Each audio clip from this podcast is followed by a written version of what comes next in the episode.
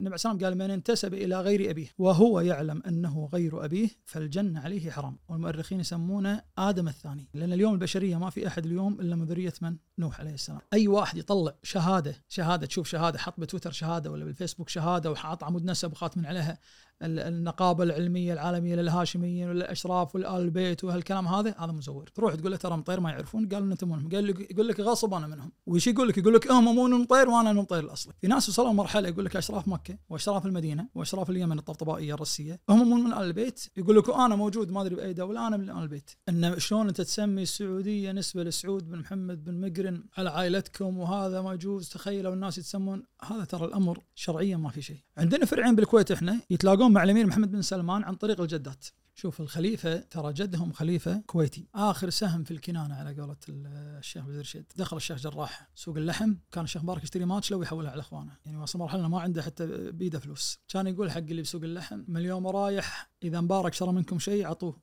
أخذوا الفلوس منه. لا يحول لكم علينا ترى ما بقى له شيء عندنا وطلع مفلس. كان يلتفت على ولده جابر أكبر عياله وين قال أبو جابر؟ أبو الشيخ أحمد الجابر جد امراء الكويت. قال يا جابر أبيك تدخل على عمك جراح وتذبحه. قال له من شاربي الأيمن وشاربي الايسر يقول لي أنا مبارك. قرير العين بعد ما توفى يوسف إبراهيم.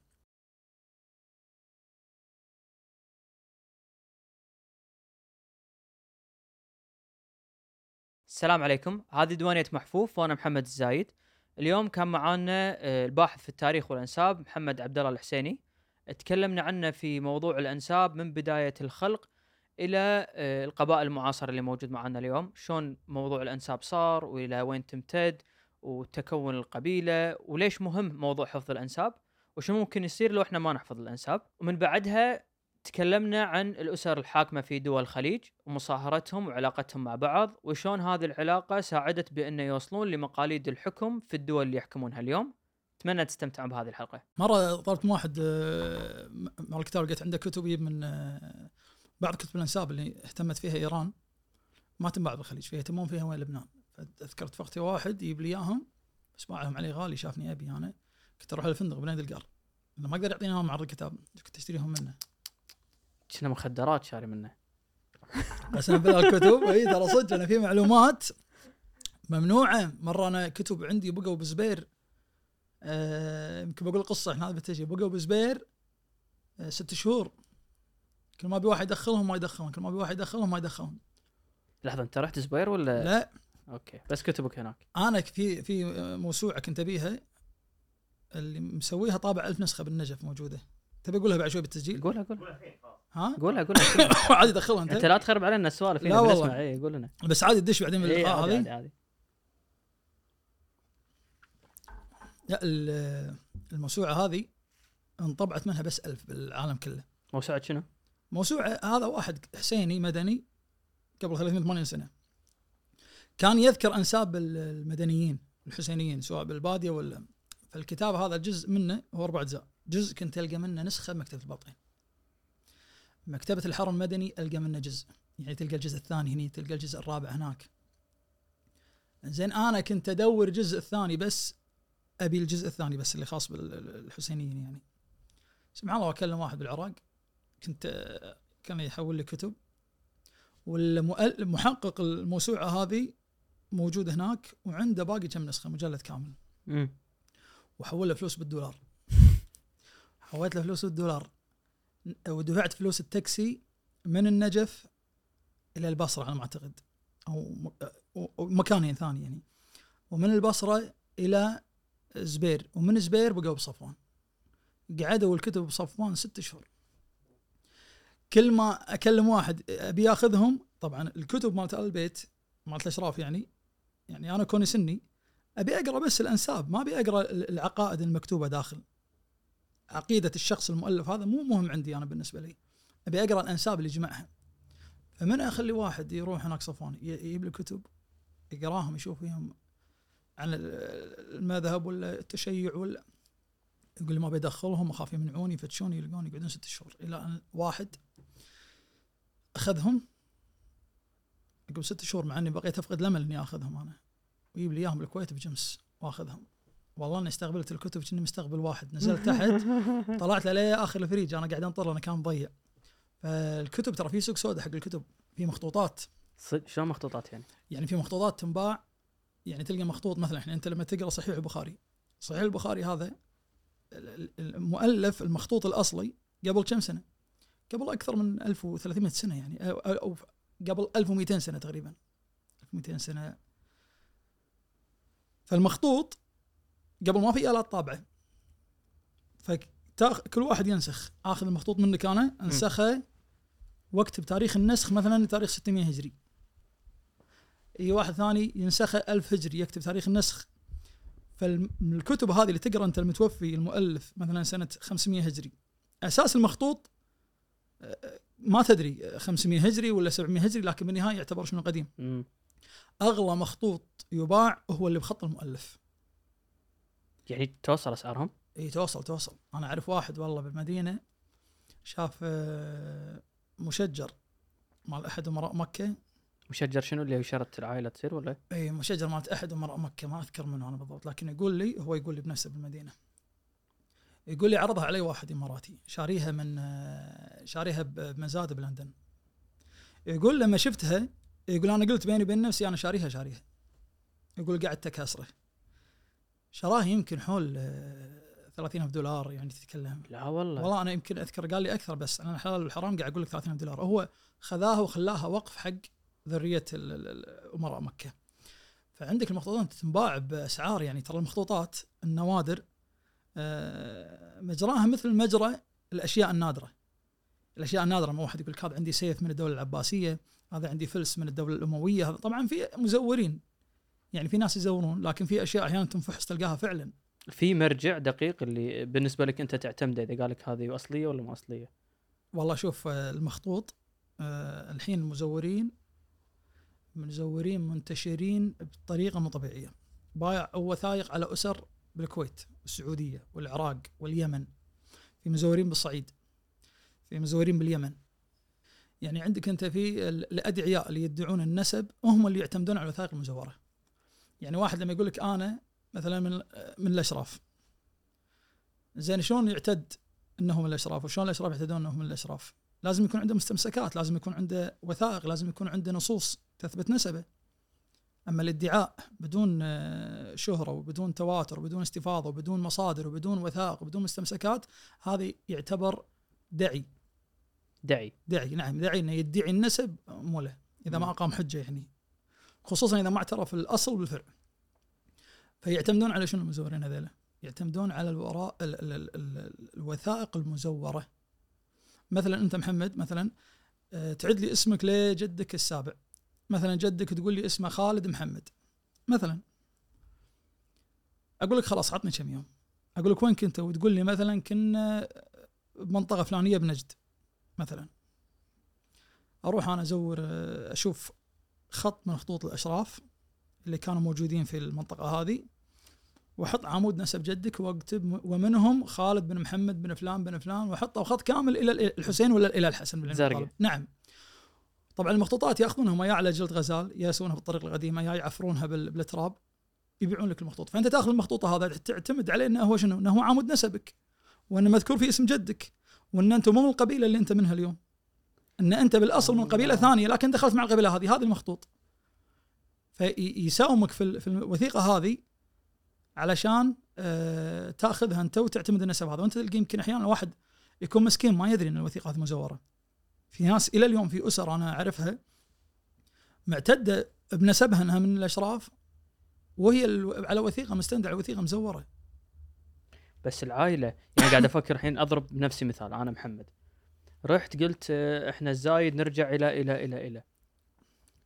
يجون فرض عين عيال عمي يقول لي يعني على أي أنت خذيت وثيقة بس الوثيقة إحنا مو واثقين فيها. فهل ممكن يصير في خلاف داخل يعني داخل نعم. أنا, أنا بنفسي أنا رحت شريت وثيقة أنا أقول صحيحة غيرت نسب ألف واحد غيري. كلهم نعم. قاعد أقول لهم ترى أنتم مو صوب القبيلة الفلانية ترى أنتم بهالقبيلة. يصير وحاصله الحين. خلاف بينهم يصير. إيه يصير خلاف بينهم خصوصا شوف إحنا عندنا واحد في المدينة منورة. يدعي إنه هو نقيب أشراف المدينة خصوصا شوف وين المكان. داخل المدينة في معقل الحجاز عند الأشراف اسمه أنس. أنس هذا عمته طلعت بيان إنه هي مو من الأشراف ولا يسمعون إنه من الأشراف وإنه من الهند؟ ولد عمه ألف كتاب انهم الأشراف وإن نسبهم هذا خطأ. وهذا إلى الآن مصر على دعوته وإلى اليوم يسمي نفسه نقيب أشراف الحجاز. وطلع عليه حكم لكن اليوم مصر في الموضوع هذا وصار انشقاق داخل العائله لكن هو الشاذ الوحيد. فأنت عندك أسر أحيانا تكون ما تبي الموضوع هذا لأنه يسوي خلل. يعني أنت الحين لما يكون في عائلة واحد من عيالها يدعي نسب ولا يروح ويتكلم يعفس العائلة كلها. خلاص العائلة يصير سمعتها مو حلوة قدام الناس.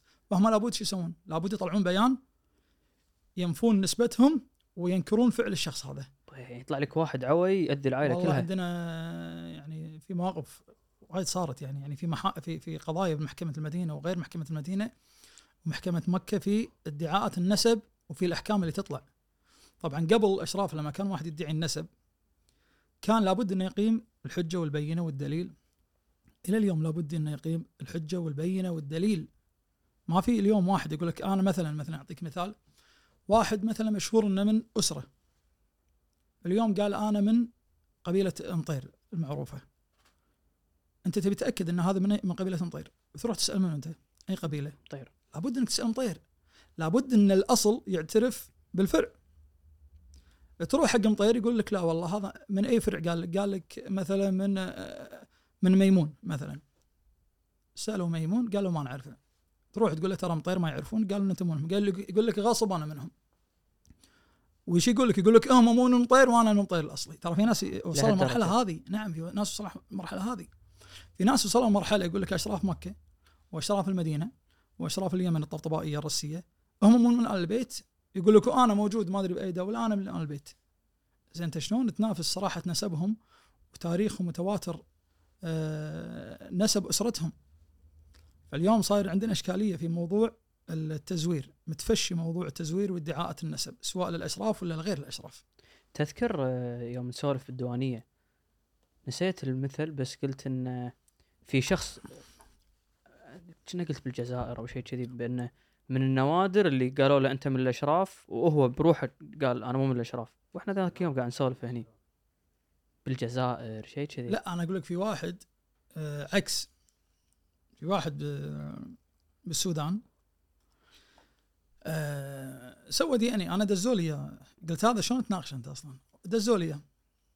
إنه يتكلم الدي ان اي طالع طبعا مو متطابق مع الأشراف في ال- في البصمة الجينية اللي مولودين منها الأشراف سواء مكة ولا المدينة ولا الطبطبائية ولا غيرهم شنو قال؟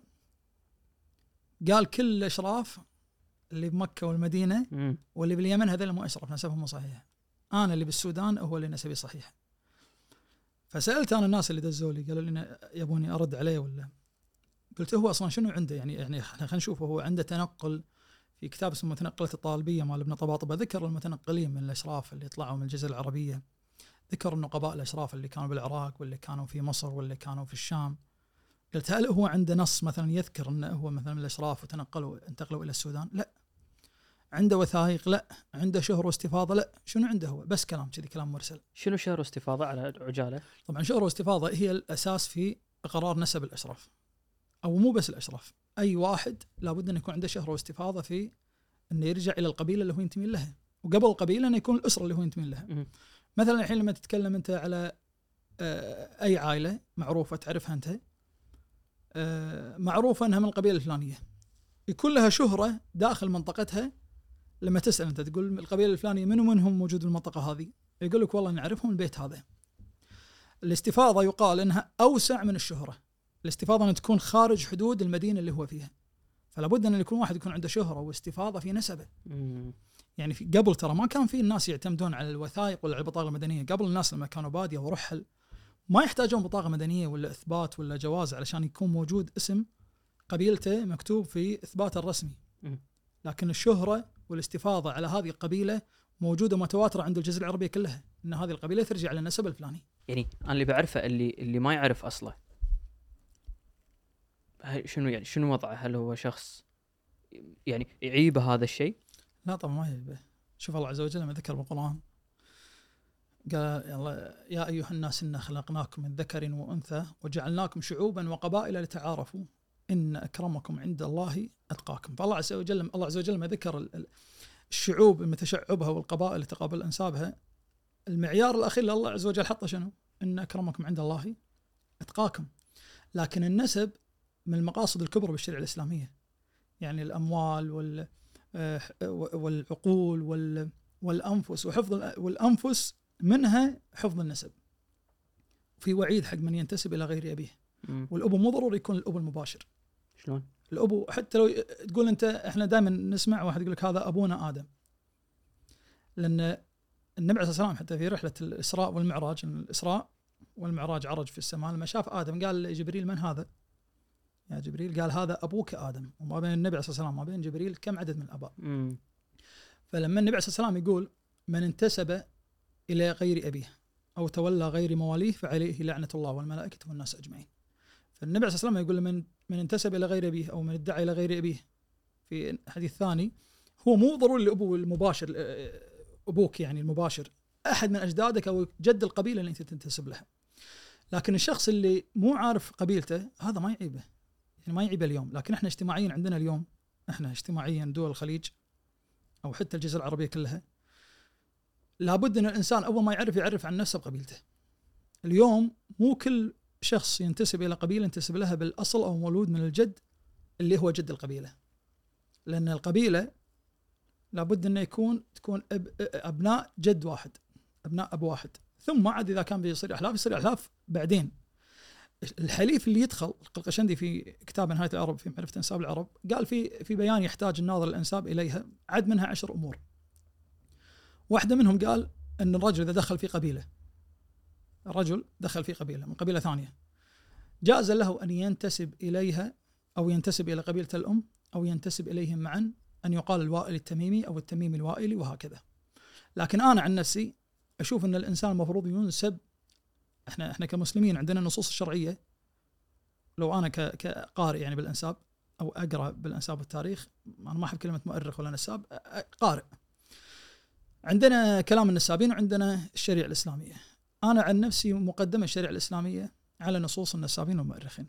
ممكن يكون في خلاف يعني نعم يعني أنا لما لما واحد يقول لك يجوز أن ينتسب الشخص إلى غير آه، قبيلته أو بالحلف المفروض أنه يكتب أو يقال آخر شيء مثلا أن فلان حليفهم لأن الله عز وجل لما النبي عليه الصلاة والسلام آه، تمنى زيد بن حارثة رضي الله عنه وصار يقال زيد بن محمد الله عز وجل أنزل ادعوهم لآبائهم هو أقسط عند الله. وصار في تحريم فصار يقال زيد بن حارثة. وفي آه، أكثر من حديث وأكثر من موقف منها قصة عرفجة ابن هرثمة البجلي. عرفجة ابن هرثمة البجلي هذا هذا كان معروف. عمر بن الخطاب كما ذكر ابن خلدون عمر بن الخطاب ولا عرفجة بن هرثمة على قبيلة بجيلة اللي منها جرير بن عبد الله رضي الله عنه.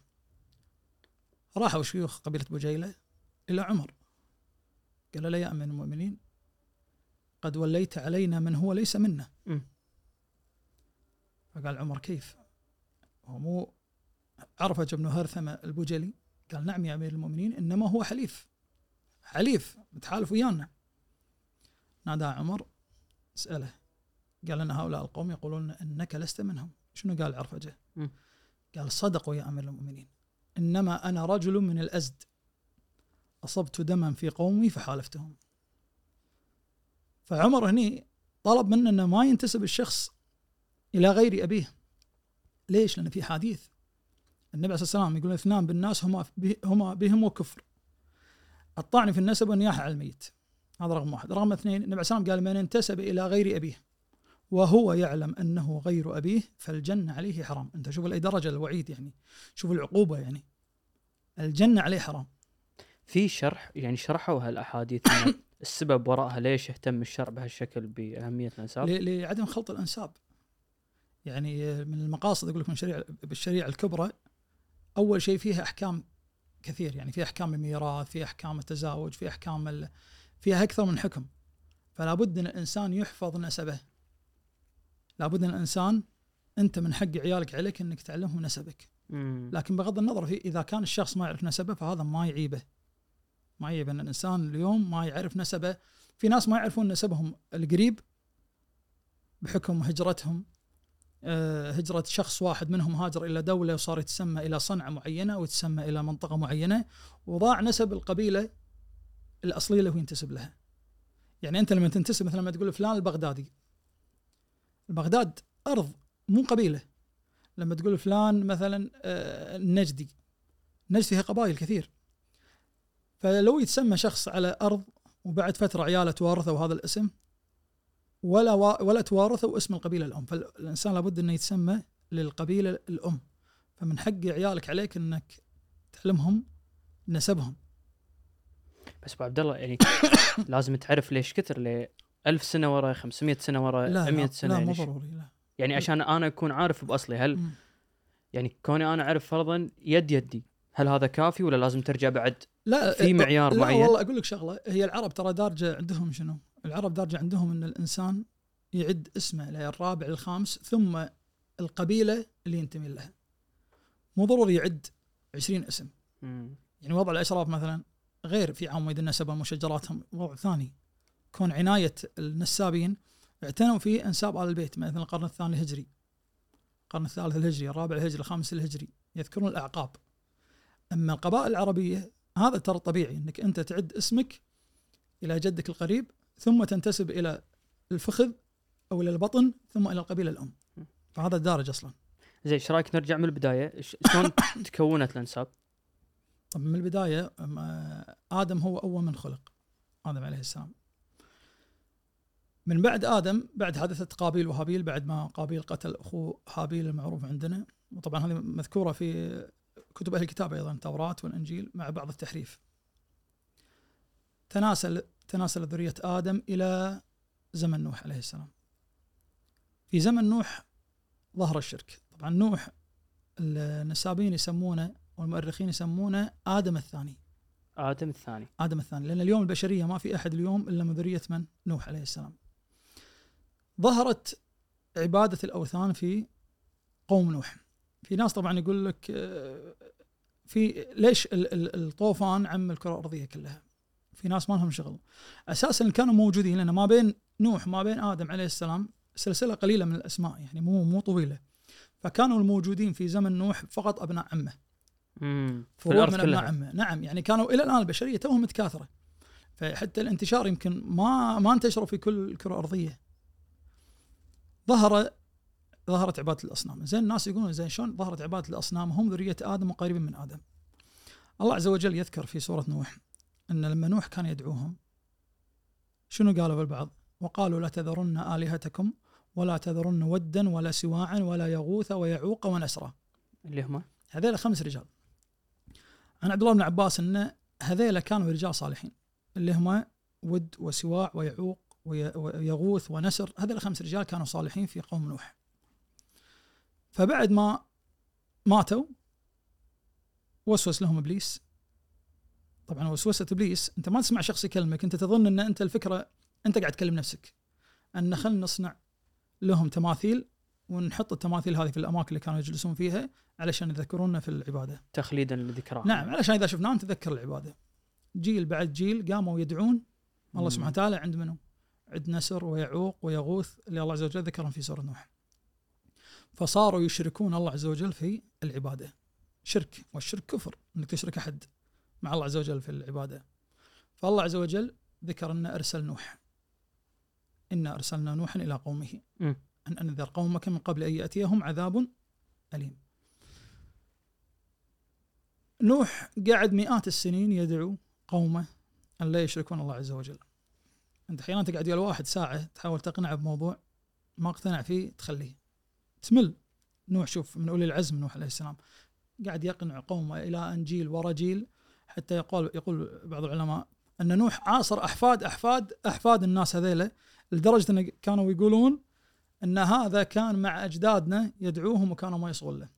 وكانوا كل ما يولدون جيل يصير أفجر من الجيل اللي قبله. مم. فنوح شكى الله سبحانه وتعالى قال يا ربي إني دعوت قومي ليلا ونهارا فلم يزدهم دعائي إلا فرارا وإني كلما دعوتهم لتغفر لهم جعلوا أصابعهم في آذانهم واستغشوا ثيابهم وأصروا واستكبروا استكبارا ثم إلى الآية إلى أن قال إنك إن تذرهم يضل عبا يضلوا عبادك ولا يلدوا إلا فاجرا كفارا. الله عز وجل أمر نوح أن يبني السفينة في الفلك كانوا يستهزئون فيه وأن يأخذ من كل الحيوانات زوجين وكان يقال أن السفينة حدرها الوحوش الحيوانات المفترسة ثم البشر ثم الطيور في ال- في السقف. فبعد ما فارت النور كما ذكر الله عز وجل في القرآن انفجرت السماوات بالماء انفجرت الأرض إلى أن الله عز وجل ذكر أن الأموال صارت كالجبال. فما بقى مع نوح بعد ما رست سفينة نوح. طبعا إلا ولده اللي ما صعد معاه اللي هو يام. نوح اللي معاه سام وحام ويافث أبنائه. يافث الأكبر وحام الأوسط عفوا يافث الأكبر وسام الأوسط وحام الأصغر. أخوهم الرابع اللي الله عز وجل ذكره بالقرآن اللي قال سآوي إلى جبل يعصمني من الماء هذا اسمه يام. أهل الكتاب يسمونه كنعان لكن اسمه يام بعد ما رست سفينة نوح كان مع نوح عن ابن عباس رضي الله عنه يقول كانوا مع نوح بضع وثمانون رجل. الله عز وجل قطع ذريتهم. كلهم. كلهم فلم يبقى من ذرية من من البشر اليوم لمن ذرية نوح الثلاثة. سام وحام يافث. كل؟ البشر اللي موجودين اليوم أي الثلاثة. إنسان على وجه الأرض كما قالوا العلماء إلا من ذرية هذه الثلاثة. شنو الدليل القرآني؟ إن الله عز وجل قال وجعلنا ذريته هم الباقين. ذرية نوح. فانتشرت الحضارات. طبعا الحضارات كلها متسمية إلى رجال من أبناء نوح. مصر نسبة إلى مصر ابن بيصر ابن حام بن نوح. آه، الصين نسبة إلى صيني ابن ماجوج ابن يافث بن نوح. وقيل أنه من بني طوبال بن يافث بن نوح. آه، الفرس ذكر ان ذكر العلماء ان من ذرية فارس بن لاود بن سام بن نوح. وقيل من ذرية إيران بن آشور بن سام بن نوح. القلغشند يقول إيران منها مملكة إيران- إيران التي كان يحكمها ملوك الفرس ومن إيران الكرد وقيل إن الفرس من إيران أيضا مثل ما قلت لك قبل شوي. آه، فانتشرت الحضارات. حتى يثرب يثرب وخيبر نسبة إلى رجال من من العمالقة اللي هم العرب البائدة. مم. خيبر بن بن مهلايل بن عوص بن لاود بن سام بن نوح سميت إليه خيبر. ويثرب ابن أخوه سميت إلي إليه يثرب. أما الترك فهم من ذرية آه، يافث بن نوح. ومن ذريه ياجوج وماجوج ذكر أن الترك من ذريه كو- كومر بن يافث بن نوح. ومن من من الترك أيضا الشركس. آه، ويونان يونان بن يافث بن نوح. ومن ذرية يونان رو- رومي بن يونان بن يافث بن نوح. فهذه الحضارات كلها تكونت على أسامي أشخاص. على أسامي رجال ما بعد طوفان نوح. والحضارات هذه راحت طبعا قبل. طبعا قبل أنت لما تسمع ان أن لما يقول لك بني إسرائيل أو مصر قبل لما كان يذكر في قصة موسى عليه السلام أن رجل مصري. تقاتل مع رجل من بني إسرائيل يقصد فيها المصري مو يقصد فيها اليوم المنتمي إلى بلد مصر. كان يقصد فيها مصري أن من ذرية مصر ابن بيصر بن حام نوح والأقباط أيضا من ذرية قبطيم يسمون أهل الكتاب قبطيم بن مصر بن بيصر بن حام نوح فكانت قبل المسميات نسبة إلى الرجال مو نسبة إلى البلاد اللي اللي متسمين عليها وهذه ترى ترد على شبهة آه، في بعض اللي يهاجمون مثلا بعض الأمور السياسية ويهاجمون بعض المملكة العربية السعودية في شبهة أن السعودية متسمية على على رجل اللي هو محمد بن سعود بن محمد بن مقرن. شنو الهجوم اللي يصير؟ طبعا مو هجوم لكن بعض ال- الناس اللي عندهم خلاف مع المملكة العربية السعودية. اشوفهم قبل فترة صاروا يديرون موضوع انه ما يجوز نسبة الدولة لشخص. هم يدعون شرعا يعني يقولون؟ إن شلون أنت تسمي السعودية نسبة لسعود بن محمد بن مقرن؟ على عائلتكم وهذا ما يجوز. تخيلوا الناس يتسمون هذا ترى الأمر شرعيا ما في شيء. هذا الأمر أساسا الحضارات تتسمى يعني مصر اليوم. مصر متسمية على رجل. الله عز وجل ذكر القرآن في سورة يوسف ادخلوا مصرا إن شاء الله امنين الله عز وجل أقر التسمية هذه نسبة للرجل وسمى البلد نسبة إلى هذا الرجل. اللي ذكرنا إنه من ذريه نوح نعم أقرب شيء عندك بدر معركة بدر. الله عز وجل قال ذكر ولقد نصركم الله ببدر وكنتم أذلة. بدر من هو بدر؟ بدر هو بدر آه، ابن يخلد وقيل مخلد ابن النضر ابن كنانة. فهذا الرجل هو سميت عليه بدر. الله عز وجل أقر الشيء هذا التسمية. و- والناس اللي يسكنون في منطقة بدر يقال لهم قبل فلان الفلان البدري. في ناس يقال لهم فلان البدري نسبة انه شهد معركة بدر. في ناس في بعض يعني القرون اللي بعدها نسبة إلى الأرض. فما فيها مخالفة شرعية أن الدولة تتسمى على اسم رجل سواء احتفرها ولا أسسها ولا تسمت عليه. هذا حتى شرعا ما في إشكالية وهذا ساروا عليه يعني من منذ القدم يعني أن الدول تتسمى على أسماء أشخاص والناس اللي يسكنون الدولة البلد هذه يتسمون على الدولة اللي هي بالأساس متسمية على شخص. إحنا من ساعه ذكرنا بني إسرائيل يعني الذكر اللي موجود في القرآن.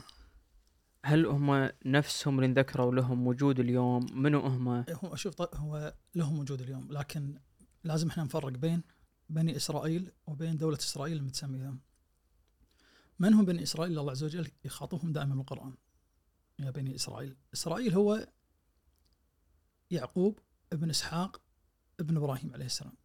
هو لقب اسمه إسرائيل أو لقب إسرائيل. ولاحظ الأسماء كلها قريبة من بعض. إسرائيل عمه شنو اسمه؟ إسماعيل الملائكة ميكافيل إسرافيل حتى جبريل عليه السلام من أسماء جبرائيل. وكلمة إيل باللغة العبرانية إنها الله عز وجل. وكلمة اسم إسماعيل يقصد فيها سمع الله يعني أو. يسمع الله أو يسمع كلام الله عز وجل. فبني إسرائيل هم ذرية آه، يعقوب اللي هو إسرائيل عليه السلام من الأسباط ال 12 أبنائه. اللي هم يوسف عليه السلام وأخوه من امه وابوه بنيامين ويهوذا ونفتالي ولاوي يعني في أكثر من أخ ليوسف 11 أخ. هذيل منهم تكونت قبائل بني إسرائيل. الله عز وجل لما يخاطب يا بني إسرائيل يقصد فيهم ذرية إسرائيل اللي هو إسحاق اللي هو عفوا يعقوب بن إسحاق بن إبراهيم عليه السلام. أما اليوم الدولة تسمت إسرائيل. يعني أنا لما أقول لك في صحابة إسرائيليين فعلا في صحابة إسرائيليين. لما أقول لك أنا في صحابة إسرائيليين ما أقصد فيهم إسرائيليين هم اللي هم متسبين لدولة إسرائيل. يقصد انهم من ذرية بني إسرائيل من ذرية إسرائيل عليه السلام. وآمنوا بالنبي عليه الصلاة والسلام وأقروا بأنه هو الموجود في كتبهم. منهم آه، بني النضير يعني القبائل اللي كانت موجودة في المدينة بني النضير وبني قريظة وبني قينقاع. أوكي موجودين الجزيرة العربية. يعني. نعم كانوا موجودين في المدينة يهود المدينة معروفين النبي عليه الصلاة والسلام قاتلهم وأجلاهم. بنو النضير وبني قريظة من ذرية آه، هارون عليه السلام. مم. والنبي صلى الله عليه وسلم أقر الشيء هذا. لما قال لصفية بنت وحي زوجته قال لها إنك ابنة نبي وعمك نبي وتحت نبي. فالنبي صلى الله عليه وسلم أقر إن هي من منه هارون. آه فبنو النضير ذري جدهم اسمه النضير ابن النحام ابن ناحوم. وبني قريظة شوف بنو قريظة. فلما يقول لك بنو قبل ال- قبل الاسم معناته النسبة إليه بالبنوة. إنهم ابنائه ذريته.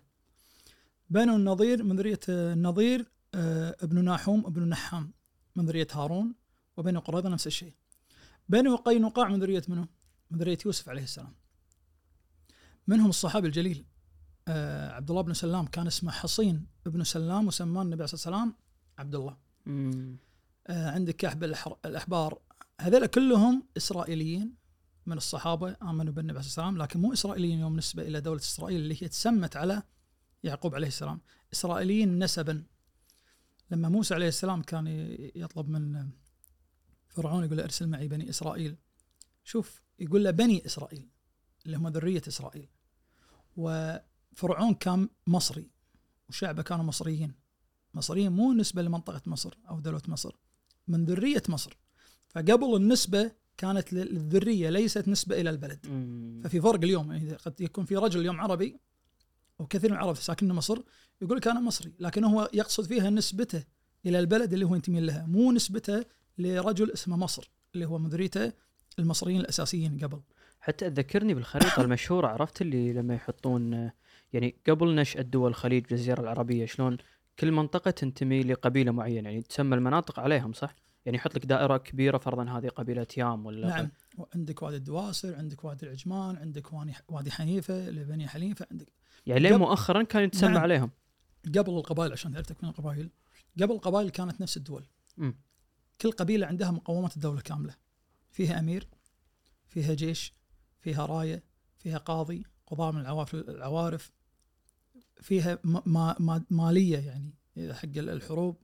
طبعا أغلب آه، مالية القبائل من المعارك قبل طبعاً. ما يعني؟ في معاشات ما في مدخول. يعني كانوا القبائل لما يغزون بعضهم يقسمون من بعضهم كان هذا الداير في آه، ما يعيبهم يعني. هذا هذا كان الموضوع في الجزيرة العربية فكان هذا أساس العيش. يغزون بعضهم والقوي وكانوا القبائل الضعيفة يجاورون القبائل القوية القوية ويعطونهم أتاوة. اتاول اتاوه يعطونهم اتاوه مقابل أنهم مجاورينهم بحمايتهم ان ما حد يغزيهم ان هذول تبع القبيلة الفلانية فقبل القبائل كانت دولة آه، لها أراضي مو بس لها أمير وقبل القبيلة كان لها مقومات في شيخ القبيلة يعني يعني شلون؟ يعني شيخ القبيلة لابد إنه يكون يعني اليوم أنت لما لما أي حاكم يبي يصير حاكم مم. كانوا يحطون إنه يتوسمون في الأخلاق لأن مصير الشعب كله مصير الشعب كله بقرار من شخص واحد اللي هو الحاكم. فايضا القبيلة كان مصير القبيلة كلها من شخص واحد اللي هو أمير القبيلة. فكانت القبيلة لابد إنه يكون الشخص هذا حكيم ولابد إنه يكون يزكونه يعني سواء يكون بعد وفاة الشيخ اللي قبله يكون ولده يكون أخوه يكون ولد أخوه. بس لازم علاقه يعني لازم يرجع لابد لابد من لفخذ معين فرضا. من, هو من اللي أسرة الشيخة نعم. يعني أذكر أنا في قصة من قصص ال- القبائل. توفى شيخ قبيلة. بعد العزاء اختلفوا عيال الثلاثة. الابن الأكبر المفروض إنه هو يصير شيخ القبيلة. الابن الثاني خواله يختلفون عن خوال أخوه الكبير وكان شخصيته أقوى من شخصية أخوه الكبير فقال أنا ابي أنا اللي أبي الشيخة. وخواله وقفوا وياه. والكبير أيضا نفس الشيء اللي معاه قالوا لا هو الكبير. أصغر واحد قال ما دام أخوي الأكبر مني عال على أخوي الك- الكبير آه، أنا أيضا أبي الشيخة. فصار خلاف على شيخة القبيلة بين ثلاثة الكبير والأوسط والصغير. حاولوا يحلوا الموضوع. صار في شقاق داخل القبيلة ولابد أن القبيلة تستقر على أمير علشان تستقر أمور القبيلة كلها. قبل القبائل لابد أن لها أحد يرأسها. إذا ما حد رأسها كانوا يقولون العرب سواسية كأسنان الحمار. سواسية كأسنان الحمار فلا بد انه يكون لهم مرؤوس يرجعون له في في رأيهم. زين شو الحل بين الثلاثة ذي الأخوان؟ ما قدروا الشيوخ الأفخاذ الموجودين يحلون المشكلة. قبل الناس كانوا يتعنون للشخص الحكيم أو العارف اللي يسمونهم عوارف البادية اللي دائما يحل المشاكل بعد الله يعني. فقالوا في شخص مسيرة يومين يحل الموضوع. اتفقوا كلهم ان يروحون له ورضوا الثلاثة أن الكلمة اللي راح يقولها الشخص هذاك راح يمشون عليها. وتعهدوا الشيوخ ال- الأفخاذ الموجودين شيوخ القبيلة أن كلمة هذاك هو اللي راح تحدد منه من الثلاثة هذيلا هو اللي راح يصير شيخ. راحوا ثلاثتهم وصلوا للشيخ الفلاني. طبعا عناء السفر قبل لازم تريح ثلاثة أيام مو نفس الحين. قالوا له ترى هذول عيال الشيخ الفلاني قال الله يرحمه. ريحوا ثلاثة أيام. خذوا أجرهم ثلاثة أيام ريحوا. قالوا له ترى الموضوع واحد اثنين ثلاثة. قال لهم هذا الرجل باكر بعد صلاة الفجر. تدخلونهم عليه واحد واحد. تدخلون الكبير وبروحه. لما خلص منه يروح الذرة وما يشوفه الاخو أخوه الأصغر منه ويدش عليه الثاني الأوسط ونفس الشيء وبعدين يدش عليه الصغير. بس تعاهدون اللي يقوله راح تمشون عليه. قالوا إحنا ما جيناك إلا متعاهدين إن راح ناخذ بكلمتك. ثاني يوم الصبح توقعوا انه راح يختبرهم بالمبارزة بالخيل بأي شيء يعني. هل كان متعارف عليه يعني؟ إي يعني هم هم توقعوا شنو العيال يعني شنو بي شنو بيحدد يعني هو شنو بيسألهم. دخل الكبير كان يصب له فنجان قهوه عطى فنجان القهوة خذ فنجان القهوة قال لا تشربه ولا تكبه ولا ترده ورد الفنج- الفنجان مهزوز. شو يسوي بالقهوة؟ شلون ما أشربه ولا كبه ولا رده؟ شلون ارد لك يا فاطمه قال له هذا اللي عندي. يمين يسار يمين يسار ما عرف قال له روح ورا الذرة. دخلوا الثاني. دخل الثاني. الثاني كان شوية يشد. صب له فنجان قهوة. قال له لا تشربه. نفس اللي قال حق أخوه لا ترده ولا تكبه.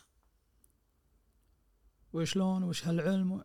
قال أنت رضيت من أمس. واللي قاعدين شيوخ القبيلة شهدوا يعني هذا يمين يسار ما أعرف.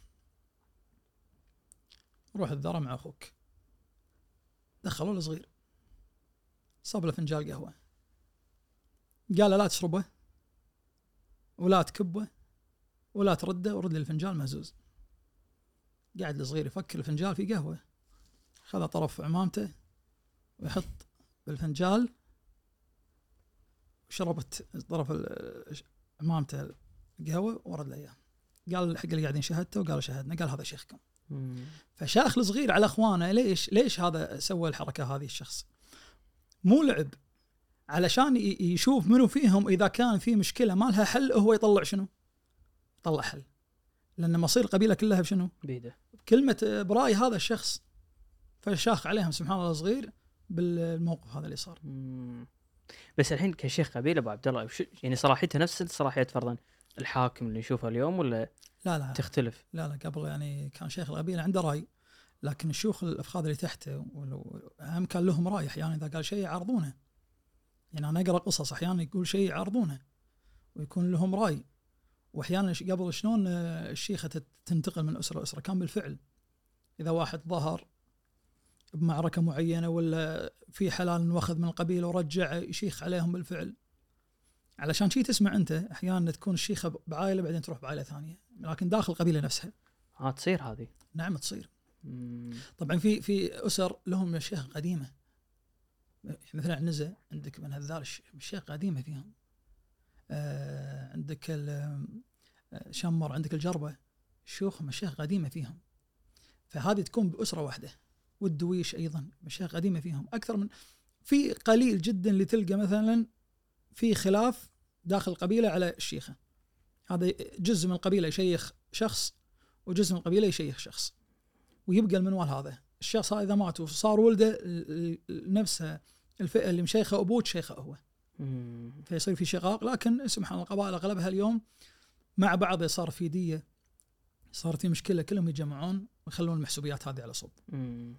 أبي أعرف الحين ممكن أنت تنتمي لقبيلة و... وتسقط عن هالقبيله هذه. شلون يعني؟ يعني أنا فرضا انتمي لقبيله معينة وأقوم بفعل معين أو شغله معينة اللي القبيلة ب... خلاص أسقط عنها ان ما أنتمي لهم بعد اليوم. أو تنعزل عنها يعني أو شيء. إلا شوف هذا نادر تصير إلا إذا نفتك القبيلة لفعل منكر يعني صار داخل تنفيك القبيلة. أو إن شخص يصير له دم داخل قبيلته نفس ما قلت لك عرفج بن هرثمه ترى هذا داير. مم. يعني إن شخص يصير يصير عليه دم ويدخل بقبيلة ثانية وي- ويتسمى باسم ثاني. لأن اليوم إحنا بظل وجود الحكومة بظل وجود القوانين قاعد تصير جرائم القتل أحيانا تلقى لما تصير مشكلة بالشارع. لو ما في قانون كان يمكن يوميا الناس يتقاتلون بالشارع. على لفة ولا هذا ينام على هذا ولا شيء. فقبل في البر أو في البادية إذا واحد صار عليه دم يطلع من قبيلته ويروح يجي عند قبيلة ثانية يتسمى عليهم ويضيع اسمه اللي قبل. مم. بس مو في مهن بعد؟ اللي إذا مارستها تص... الصانع إي. إي طبعا شوف القبيلة داخل يكون فيها صانع يكون له صنعة داخل القبيلة. الصانع هذا الغالب الغالب إنه يكون مو ابن القبيلة نفسها. ابن القبيلة نفسها إذا بيصير عنده صنعة ما يقعد عند عيال عمه. الغالب يكون عند أحد ثاني. آه يكون له صنعة واللي له صنعة داخل القبيلة غالبا ما يغزو مع القبيلة. صنعة تقصد فيها إنه يشتغل بيده أو شغلة؟ نعم نعم يكون عنده صنعة. بيده. نعم عنده صنعة داخل القبيلة فهذا الشخص ما يغزي مع القبيلة ولا يكسب معاهم ويكون كسبة من إيده ما يكون كسبة من الغزوة. بس تشرح لي هذه أنا ما فهمت ليش وشنو الفكرة من وراها أه شوف آه، أغلب القبائل اليوم وهذا شيء ما يعيب يعني ولا في إساءة. لكن لابد إن كل قبيلة فيها فيها داخلها أتباع فيها صانع لابد القبيلة يكون فيها شخص له صنعة يستفيد من القبيلة داخل. لابد إنه يكون فيها موالي. بس تعطيني مثل أمثلة على الصنعة شنو ممكن تكون عند القبيلة؟ الصنعة واحد يكون آه، يشتغل بال- بالسيوف واحد يكون صانع على آه، مو بس إصلاح السيوف إصلاح الأمور اللي تخص الخيل واحد يكون صانع أمور تخص آه، بيوت الشعر يكون له كسب داخل القبيله يكسب منها بيده. الصانع هذا أحيانا مو بس بالضرورة القبيلة اللي هو منها يكسب منها. أحيانا حتى القبائل الثانية إذا سمعوا إن في شخص زين يشتغل بحرفة معينة صنعة معينة يستفيدون منها يروحون له يستفيدون منه في مقابل مادي ويكون هو صانع بالقبيلة اللي هو فيها. الصانع هذا يتسمى على القبيلة اللي هو منها. بس هم يشوفون الصنعة شيء بنظرة دونية يعني؟ نعم نعم، القبائل طبعا القبائل يشوفون الصنعة إن إن الصانع هذا ما يغزي معنا ولا هو منه فيشوفونها بنظرة أقل مع إن الشخص ذا القبيلة الصانع هذا قاعد يكسب من كسب إيده يعني. مو قاعد يغزو مو قاعد ياخذ. لكن آه، هذا العرف القبلي عند الناس إن الصانع يشوفونه لا إن هذا مو معنا مو نفس ال- الدرجة اللي هم فيها صرحاء القبيلة. مم. في أمثلة ممكن الشخص ينتسب لوالدته؟ النبي عليه الصلاة والسلام آه، جدة ينسب إلى أمه يسمونهم خندف قبائل خندف قبائل خندف من هو النبي عليه الصلاة والسلام اسمه محمد بن عبد الله بن عبد المطلب بن هاشم بن عبد مناف بن قصي بن كلاب بن مرة بن كعب بن لؤي بن غالب بن فهر بن مالك بن النضر ابن كنانة ابن خزيمة ابن مدركة بن الياس ابن مضر. مدركة بن الياس عنده أخ اسمه طابخة بن الياس وعنده أخ اسمه قمعة ابن الياس. هذول الثلاثة يقال لهم بنو خندف لأن أمهم اسمها خندف من قبيلة قضاعة. مم. فيقال لهم بنو خندف حتى في قصائد بعض القصائد للعرب يذكرون طبعا طابخة منه جد جد تميم. طابخة. طابخة اسمه تميم اسمه تميم. ابن مر ابن آد ابن طابخه ابن الياس. مم. والنبي عليه السلام ابن مدرك ابن الياس. مم. وقمعه ابن الياس جد قبيلة خزاعة. طبعا في خلاف صار على خزاعة إن هي تنسب إلى من لكن أنا لا- لقيت حديث في البخاري صحيح. النبي عليه وسلم ذكر آه، أن جد قبيلة خزاعة عمرو بن عامر رجع إلى باسمه إلى قمعة وقال عليه السلام قمعه ابن خندف أبو خزاعة. فالنبي عليه الصلاه والسلام كلامه أثبت من النسابين. فهذه القبائل تسمو تسمى تسمى خندف. أصلا حتى راشد بن فاضل بن علي في كتابه مجموع الفضائل في فن النسب وتاريخ القبائل اللي كان يذكر تاريخ العتوب اللي هم الخليفة والبحرين. الصباح ذكر أن في بعض الأسر ينسبون إلى أمهم. يعني فلان ينقال له يعني في آه، قال ينقال فلان بن فرح. بن فرح. بن فرح نعم. شوف في أسرة بالجهرة آه، من العتل من العجمان. يقال لهم الزهيه آه، العتل اللي هم العتل منهم المخيال وغير المخيال اسره المخيال العجمان طبعا. ال- ال- ال- ال- الزهية نسبة إلى جدتهم أو أمهم زهية العتيبي. فصار ينقال لهم عيال الزهيه فصار لقب الزهية على الأسرة هذه اللي هي من العتل من العجمان. فاحيانا لقب الأم يغلب على على وكثير ترى فيه يعني أمثلة كثير بس أنا قاعد اعطيك الامثله القريبة والامثله البعيدة بالنبي عليه الصلاه والسلام وفي مرة مرة شاخت على قبيلة؟ لا مو مرة. أنت ذكرتني بحادثة بإمارة المدينة المنورة. كان في صراع على إمارة المدينة المنورة. ما بين ذرية أمير المدينة المنورة جماز بن شيحة. هو اسمه جماز بن شيحة بن هاشم بن القاسم بن مهن الأعرج بن الحسين بن مهن الأكبر بن داود بن القاسم بن عبيد الله بن طاهر بن يحيى النسابة بن الحسن بن جعفر الحجة بن عبيد الله الأعرج بن الحسين الأصغر بن الحسين الأصغر بن علي زين العابدين بن الحسين بن علي بن أبي طالب. هذا من مدينة جماز بن شيحة. ذريته صاروا يتقاتلون على إمارة المدينة. ذرية ولده منصور بن شيحة وذرية ولده مجبل بن شيحة. وذرية ولده سعد بن ثابت آه، بن جماز على ماتوا بن شيحة. ففي ظل الصراع هذا حكمت المدينة يومين وحدة اسمها هميان بنت مبارك بن مجبل بن جماز. حتى بعض المؤرخين يقول حصل شيء غريب في المدينة أنها مسكت مفاتيح الحجر وسيطرت على المدينة مدة يومين. فهذه المرأة الوحيدة اللي حكمت المدينة المنورة هي منا من بني حسين. يومين لما جاء عمها محمد بن مجبل وعطت المفاتيح وسلمته. هذه هميان بنت مبارك بن مجبل.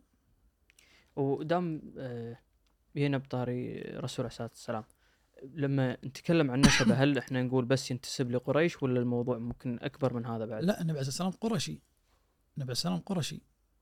النبي عليه محمد بن عبد الله بن عبد المطلب. طبعا اسم قريش مو موجود في اسمه. قريش مسمى قريش مو موجود في اسم النبي عليه الصلاة والسلام لأن قبيلة قريش ذكر مصعب الزبيري. وهو مولود سنة 1056 هجري فكان قريب عهد بالتابعين وبالصحابة اسمه مصعب بن عبد الله بن مصعب بن ثابت بن عبد الله بن الزبير بن العوام. يعني شوف قربة. ذكر أن قريش سميت قريش نسبة إلى قريش بن بدر اللي أبوه سميت عليه منطقة بدر. قريش بن بدر بن مخلد وقيل يخلد ابن النضر ابن كنانة. قال كانت قبائل آه، قوافل كنانة كان هو اللي يقودها. أنت يا منو؟ قريش بن بدر. فكان كنانة هذا آه، قريش هذا هو اللي يقود القبائل القوافل هذه بالسفر. فكان الناس يقولون أقبلت عير قريش. يعني أقبلت قوافل قريش يقصدون قريش بن بدر. فسميت هذه القبائل قبائل كنانة أو قبائل ذرية آه، فهر بن مالك بن النضر هم سميت قريش وعم عليهم الاسم. هذا كلام مصعب. بن عبد الله بن مصعب بن ثابت بن عبد الله بن الزبير بن العوام. ولد اخوه زبير بن البكار ذكر الشيء هذا لكن قلبها في كتابه جمهرة أنساب آه، قريش وأخبارها. قال إن بدر هو بن قريش. أما عمه قال ب- آه، قريش بن بدر. قريش بن بدر نعم. لكن النسبة ما في خلاف لكن بالنهاية نسبة قريش على هذه الحادثة. وباقي الصحابة باقي الأنبياء عفوا أبو عبد الله. يس- لهم ذكر انه ينتمون بعد لمنو؟ طبعا أنت لما تتكلم عن أكثر الأنبياء طبعا النبي عليه الصلاه والسلام الحين إبراهيم أبو الأنبياء منا إسحاق ومنا إسماعيل ومنا بعد أبناء ثانية قيل مدين وغير مدين وقيل مدين أخو إبراهيم في قيل مدين ابن إبراهيم. آه الأنبياء بني إسرائيل كلهم من ذرية إسحاق من ال- ال- من ال- القبائل اللي تكونت من بني إسرائيل م. إلا محمد عليه الصلاة والسلام من إسماعيل هذا مسلم فيه طبعا هم عندهم علامات النبي عليه الصلاة والسلام حتى حتى أصلا الصحابة اللي من بني إسرائيل اللي هم عبد الله بن سلام اللي من ذريه يوسف عليه السلام وذكروا إن- ليش أسلموا هم؟ أنت الحين الواحد صعبه حتى لو واحد يشجع فريق صعبه ينتقل إنه يشجع فريق ثاني صح ولا مو صح؟ فما بالك الدين صعبه واحد يخلي دينه ويروح لدين ثاني لكن صح. كان عندهم علامات النبي عليه الصلاه والسلام موجودة عندهم آه، كان من بني إسرائيل حتى في حديث صفية بنت حيي بن أخطب زوجة النبي عليه الصلاه والسلام هي من بني إسرائيل هي جدها هارون تقول إن لما النبي عليه الصلاه والسلام وصل المدينة أبوها حي بن أخطب النبي عليه السلام أمر في أمر في ضرب عنقه لأنه الب على النبي عليه السلام الناس وكان يحارب النبي واذى النبي. فتقول سمع هي تقول تقول سمعت أبوي أبوي ويا عمي أبو ياسر بن أخطب راحوا يشوفون النبي عليه الصلاه والسلام يشوفون العلامات اللي فيه. والنبي مذكور. أنا أنا يعني جت فترة قريت بال إن ليش النصارى قاعد يدخلون في الإسلام؟ شنو اللي عندهم؟ و- يعني خفت أنا من بعض ال- بعض علامات النبي صلى الله عليه وسلم موجودة اليوم. مثل؟ يعني آه، يعني هي أنا بقول لك قصة صفية بنت حيي وبقول لك بعدين العلامات اللي طبعا واحد إيمانه موجود في القرآن لكن أنت لما تقرأ بالنصوص الثانية هم تخاف يعني. صفية تقول لما أبوي رجع ويا عمي لقيتهم كسلانين وذابلين. هم ما يبون يطلع نبي من العرب. وهذه مشكلتهم. تقول فاسمع عمي يقول حق أبوي حي يقول له هو هو هو هو تقول فقال أبوي نعم هو خلاص دروا إن هذا هو النبي اللي بيخرج. يقول فعمي قال له ما العمل؟ قال له عداوته ما بقيت. راح عادي ما بقيت. مع إنه شافوا العلامات فيه. نعم إي. النبي عليه السلام بعد ما ما أتوا بحي بن أخطب النبي عليه السلام قال والله ما لمت نفسي في عداوتك قط. النبي عليه السلام يقول له لأن أذى النبي حي بن أخطب فامر النبي بضرب عنقه. فبنت الحين بقت بروحها. فالنبي عليه السلام هو اللي أواها وقال لها إن أردت خليتك عندي وتزوجتك وامنتك وإذا تبين الحقك في قومك. النبي عليه السلام أجلاهم إلى صوب خيبر ما خيبر وبره امنك وخليتهم عند قومك. قالت له قالت يا رسول الله إني آمنت فيه كان قبل لا سمعتهم. إي أنا آمن فيك وأدري إن أنت نبي من قبل فأنا خلني احبسني عندك أفضل. وكانت تحبه من كثر ما كانت تحبه يوم وفاة النبي عليه الصلاة والسلام دخلوا زوجاته عليه قالت له كلمة يعني اليوم إحنا نقول لما واحد يقول لك والله ودي اللي فيك فيني. فقالت له والله يا رسول الله لوددت إن ال- إن الذي بك بي. فقاموا زوجات النبي يتغامزون. فلما سام شافهم يتغامزون إنه يعني شوف إيش قاعد تقول له. فقال لهم النبي والله إنها لصادقه شوف لدرجة تحبه تقول له يعني ودي اللي فيك فيني أنا. هذا على فراش الموت يعني؟ نعم. صفية بنت حي بن أخطب. علامات النبي صلى الله عليه وسلم آه، طبعا هم عندهم نص يذكره قسيس اسمه أنسلم تورميدا. هذا قسيس أسباني أسلم في أيام أبو العباس الحفصي. هذا عند النصارى تقصد؟ نعم هو أسباني. هو عنده كتاب اسمه تحفة ال- نسيت في الرد على أهل الصليب في الرد على أهل الصليب نسيت اسم الكتاب. قبره موجود هناك في تونس هذا كان موجود هذا قبل القسيس إي الحين لا صار مترجم وصار مسلم وألف كتاب اسمه تحفة الأريب في الرد على أهل الصليب. تحفة الأريب هذا رجل قسيس أسباني. هو يقول أنا كنت بأسبانيا وأبوي كان يعلمني الإنجيل وحفظت الإنجيل وأنا نصف شطر الإنجيل عمري ثمان سنين. بعدين رحت لمنطقة منطقة القطلان اللي هي اليوم اسمها كتالونيا. مم. هو من منطقة اسمها مايوريكا. جزيرة مايوريكا معروفة هو يكتبها مايورقه طبعا. يقول فرحت إلى أرض القطلان كتالونيا وتعلمت عندهم آه بعدين راح منطقة ثانية داخل إسبانيا لما صار عمره يمكن بالعشرينات يقول فكانت المنطقة هذه كأنها منطقة علم كلهم يلبسون الملف الملف اللي هو لبس النصارى يقول سواء كان هذا ابن سلطان ولا مو ابن سلطان ولا كان ابن حاكم لابد انه يلبس الملف. آه وكان في قسيس موجود نسيت اسمه كان قسيس هو المرجع للناس اللي بأسبانيا وبرا أسبانيا. كان يعني كأنه مفتي عام حق النصارى. فيقول صرت أنا من خواص هذا القسيس. آه، اسمه نقلاو مارتيل. القسيس هذا اسمه نقلاو مارتيل. يقول فصرت من خواصة إلى أن أعطاني مفاتيح الكنيسة ومفاتيح كل شيء وصرت أخدم عنده إلا المفتاح اللي يعطوني فيه الهدايا ما أعطاني إياه. يقول فبقيت عندي عشر سنين أخدم عنده في الكنيسة. يقول بعدين مرة المرات كان موجود هو فقعدنا إحنا فتكلمنا عن كلمة باركليتوس. إن عيسى عليه السلام قال في الإنجيل سيأتي بعدي الباركليتوس ليعلمكم كلام الله وكذا. يقول فإحنا قلنا من الباركليتوس؟ باللغة العربية الباركليت الباركليتوس. يقول فهذا قال باركليتوس كذا وهذا قال كذا يقول فبعدين لما قعدت وياه قال ها شنو تباحثتوا اليوم إيش سويتوا؟ يقول فقلت له إحنا تباحثنا على كلمة الباركليتوس اللي قالها عيسى إنه سيأتي من بعد الباركليتوس من هذا الباركليتوس؟ الآية اللي ذكرها الله عز وجل اللي الله عز وجل ذكر نفس الآية ومبشرا برسول يأتي من بعده اسمه أحمد. يقول فقلت للباركليتوس قال لي انت إيش قلت؟ يقول قلت أنا قول القاضي فلان وهذا قال كذا يقول قال والله أنتم ما قلتوا ولا احد فيكم يعني سددتوا قررتوا لكن ما قلتوا الكلمة الصح. هذا ما يعرف الاسم الصحيح لهذا الشيء إلا الراسخون في العلم. هذا القسيس نج... آه مارتيل نقلاو نقلاو مارتيل هذا.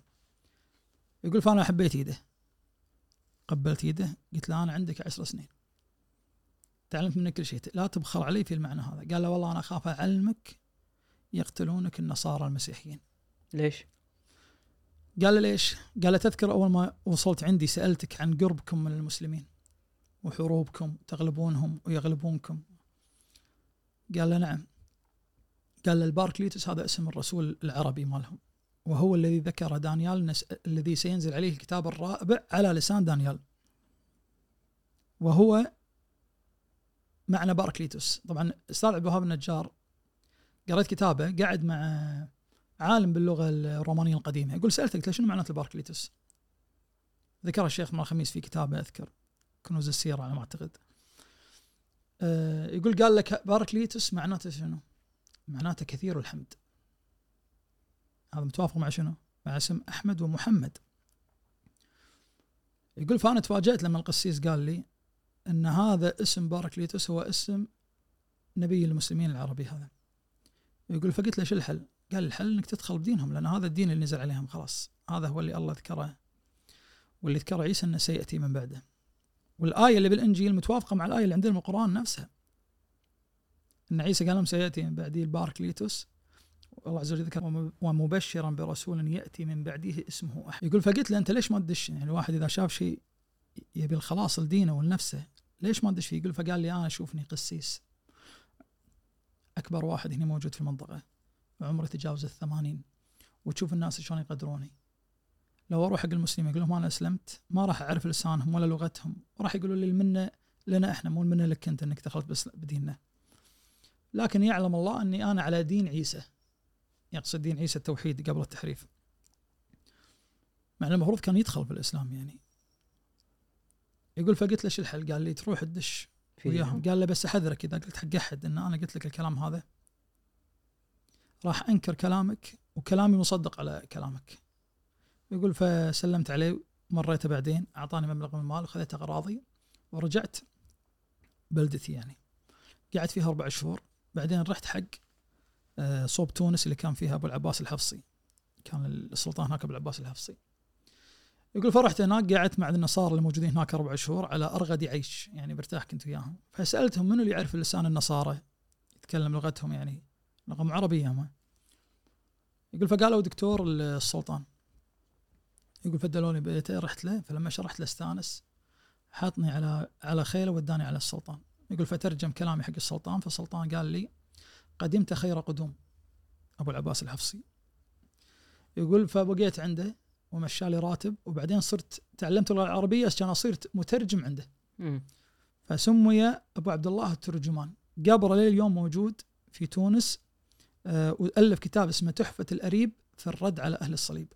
فأهل الكتاب عندهم علامة النبي عليه وسلم لكن صاروا يحرفون فيها علشان يبعدون الأسقاط اللي الله عز وجل ذكره في كتبهم على النبي عليه الصلاة والسلام. فأنت لما تشوف إن في صحابة من بني إسرائيل أسلموا ما أسلموا إلا لأن عندهم علامات محمد عليه الصلاة والسلام في كتبهم. لو تقرأ إسلام أيضا سلمان الفارسي سلمان الفارسي كان نصراني كان مسيحي. أيضا نفس الشيء إن أخذ العلامات وعرف إن سيخرج نبي في أرض ذوات نخل وعرف وكان يشوف آه، خاتم النبوة. طبعا أول شيء أعطاه أكل اعطى النبي عليه أكل يقول فقلت له هذه صدقة يقول فشفته خلي ربعي يأكلون أصحابه يأكلون وما أكله. يقول فقلت هذه واحدة. لأن سلمان الفارسي لما وصل المدينة باعوه يعني كان يدور هو يدور المكان اللي سيخرج فيه نبي لأنه قال لأحد القساوسة. يقول فباعوني قبيلة كلب. قبيلة كلب باعوني إلى رجل من يثرب يقول فلما دخلت المدينة؟ قلت يا يمكن هذه هي. فسلمان كان يشتغل عند شخص كان فوق الخلا يقول فسمعت رجل تحت يقول قاتل الله بني قيلة. بني قيلة. بني قيلة اللي هم الأوس الخزرج. أمهم اسمها قيلة فنسبوا إليها. فيقول نزلت سمعت إن هذا يقول إن هذاك يدعي إنه هو نبي. يقول فقلت له ماذا قلت؟ يقول فلك مني سيدي. فقال لي ما لك ولي هذا يعني أنت إيش دخلك؟ يقول فرحت حق النبي شفته قاعد مكان المسجد قبل ينبني المسجد النبوي. يقول فقلت له سمعت إنك أنت وأصحابك جايين من سفر يقول فأعطيته اكل قلت له هذه صدقة. يقول العلامات اللي عندي إنه ما يأكل الصدقة ويأكل الهدية وبين كتفيه خاتم النبوة. مرة ثانية ما ما يأكل؟ إنه ما يأكل الصدقة ويأكل الهدية يقبل الهدية وما بين كتفيه خاتم النبوة اللي هو نفس الشامة يعني طالعين منها كم شعرة مثل بيضة الحمامة وبيضه النعامة.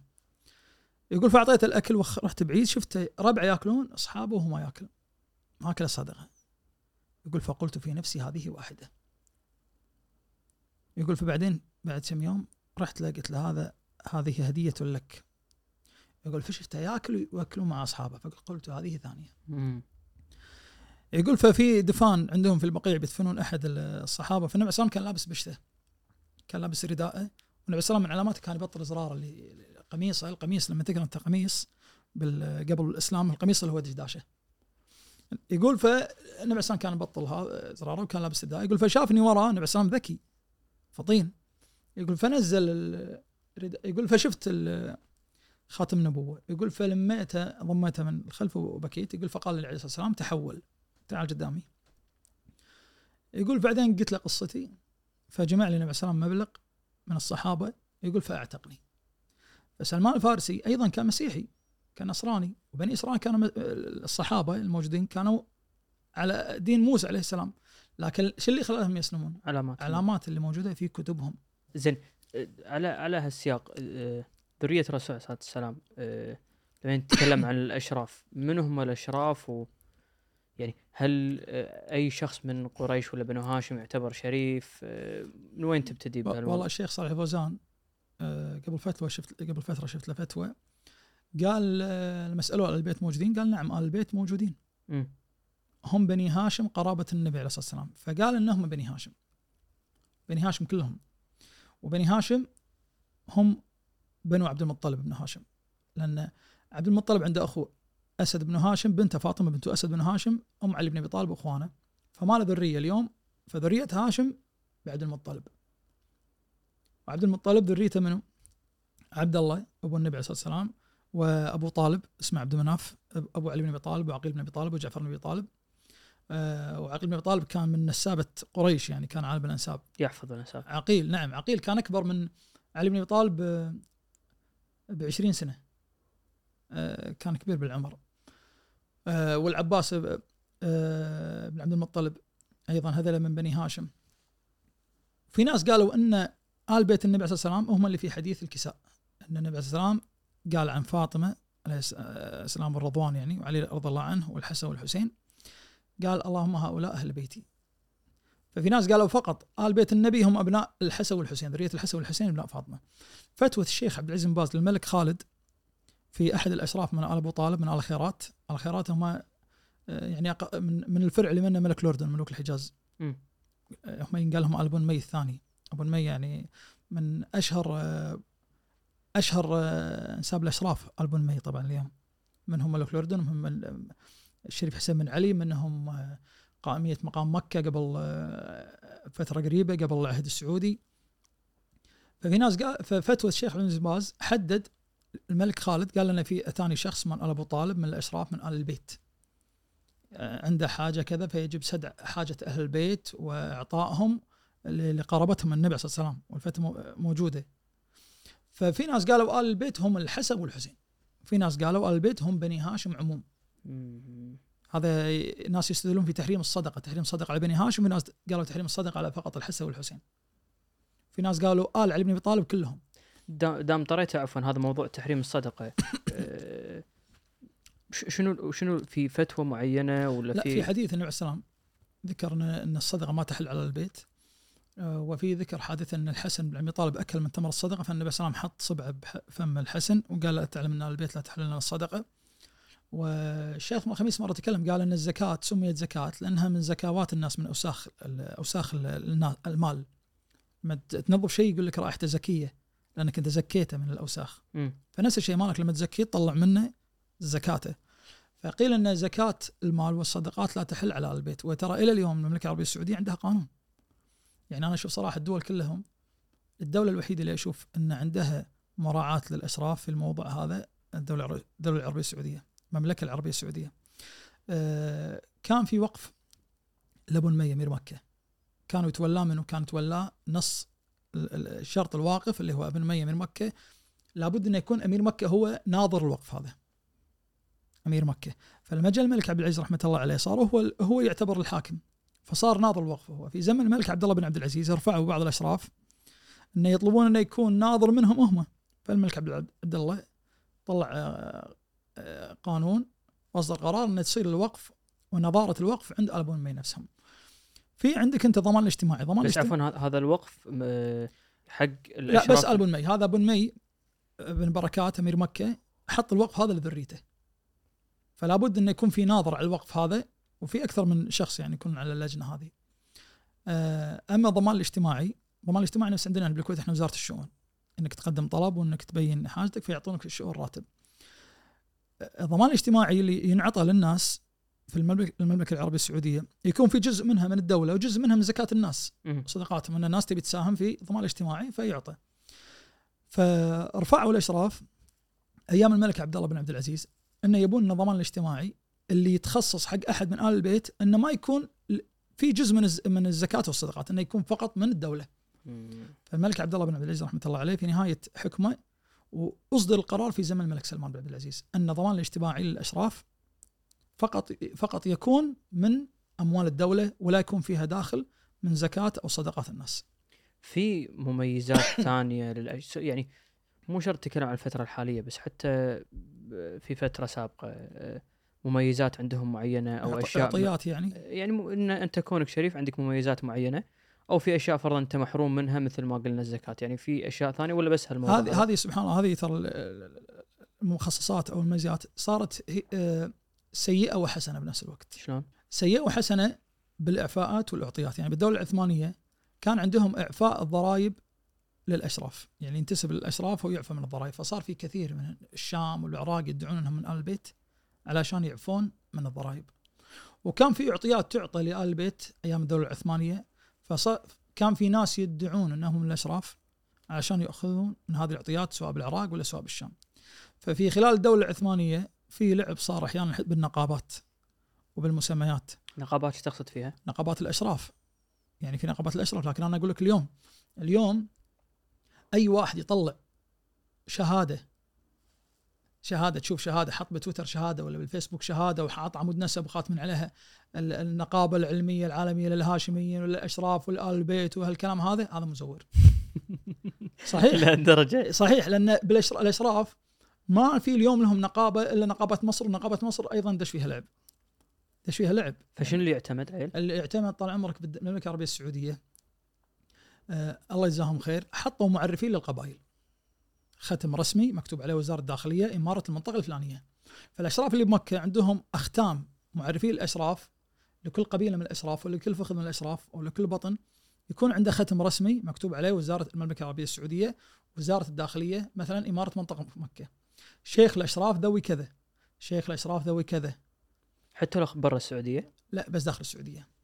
فإذا شخص يدعي انه شريف من برا السعودية هذا شلون لا يعني ممكن يردون عليه بإفادة في لجنة اسمها اللجنة الخاصة لضبط وتوثيق انساب الأشراف في المعتمده من وزارة الداخليه السعودية. لا بس أنت أبو عبد الله يجيك واحد برا السعودية. نعم. يقول لك أنا من الأشراف. أنت بالنسبة لك شنو؟ الدليل القاطع؟ شو اللي أول شيء لازم يكون في مصدر معتبر.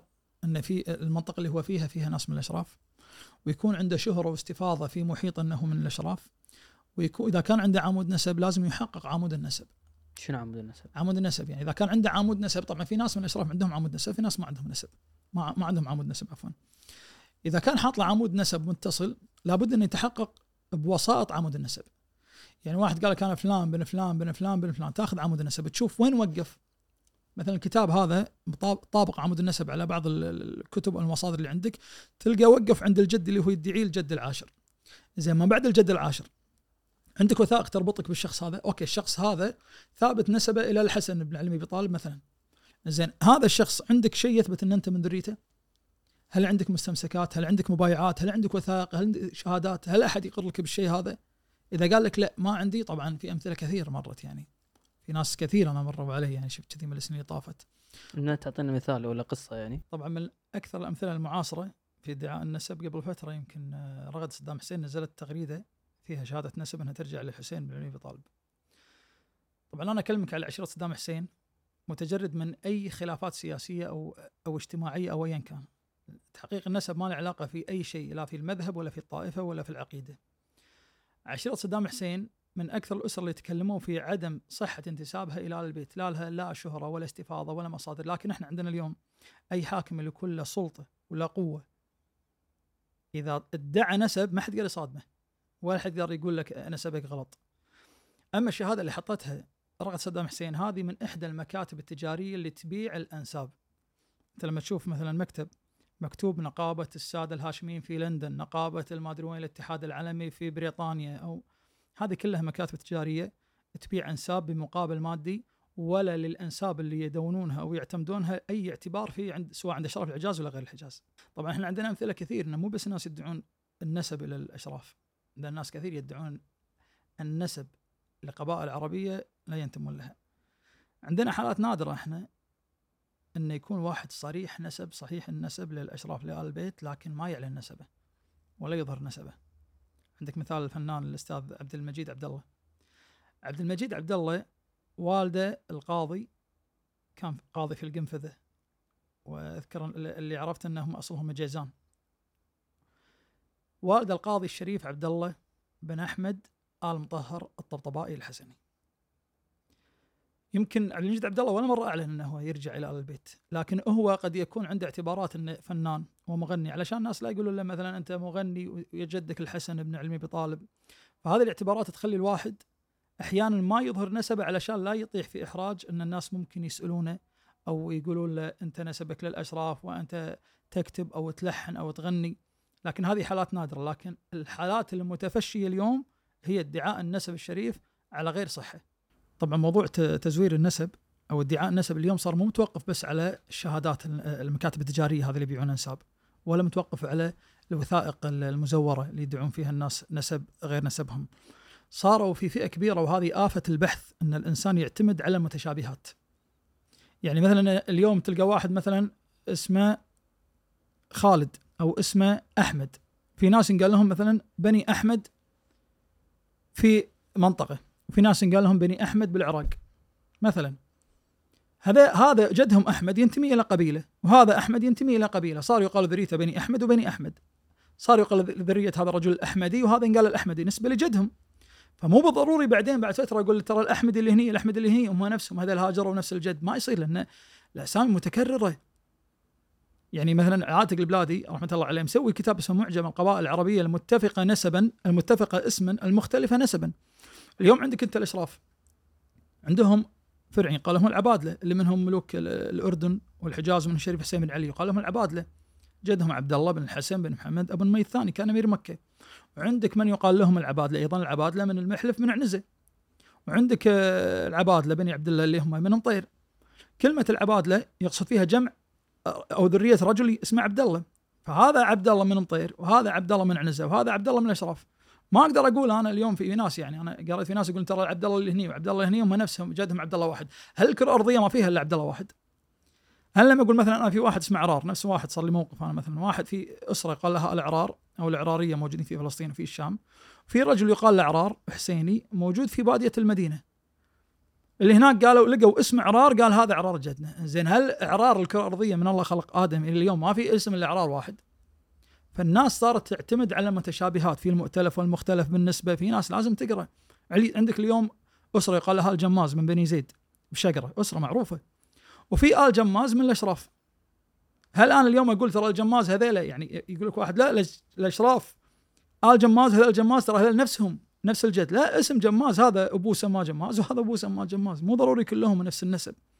فاليوم صاروا ناس كثير يعتمدون على متشابهات وعندك ناس يعتمدون على وثائق مزورة في ناس يعتمدون لك على كلمة بقصيدة ويأولها تأويل بكيفه ويلزق نسب فخذ كامل أو قبيلة كاملة في في قبيلة مو قبيلته فاليوم عندنا الوهم إحنا فالإنسان في البحث لابد إنه يرجع في في أمور إثبات النسب للشهرة الزمانية والشهرة المكانية والمصادر والنصوص والمتواتر آه، عند أسرته والمتواتر عند المحيط اللي هو فيه ومتواتر عند القبيلة اللي هو ينتسب لها.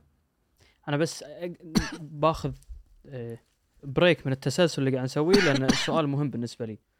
يعني أنا قبل اللقاء وإحنا باللقاء قاعد أستوعب إيش كثر أنت مسخر وقت ومجهود حق موضوع الأنساب. ليش صار عندك هالشيء هذا؟ والله بدايتي 2005 2006 أنا أول ما أشوف أي واحد يبحث بالأنساب يبحث بالتاريخ أول شيء تلقاه بدأ بجماعته أنا أول ما بديت بديت 2006 كان عمري 23 سنة. يعني مكتبتي أنا دائما أقول مكتبتي عمرها 16 17 سنة. 2006 كم صار لنا يعني الحين تقريبا؟ 17 سنة ها؟ تقريبا.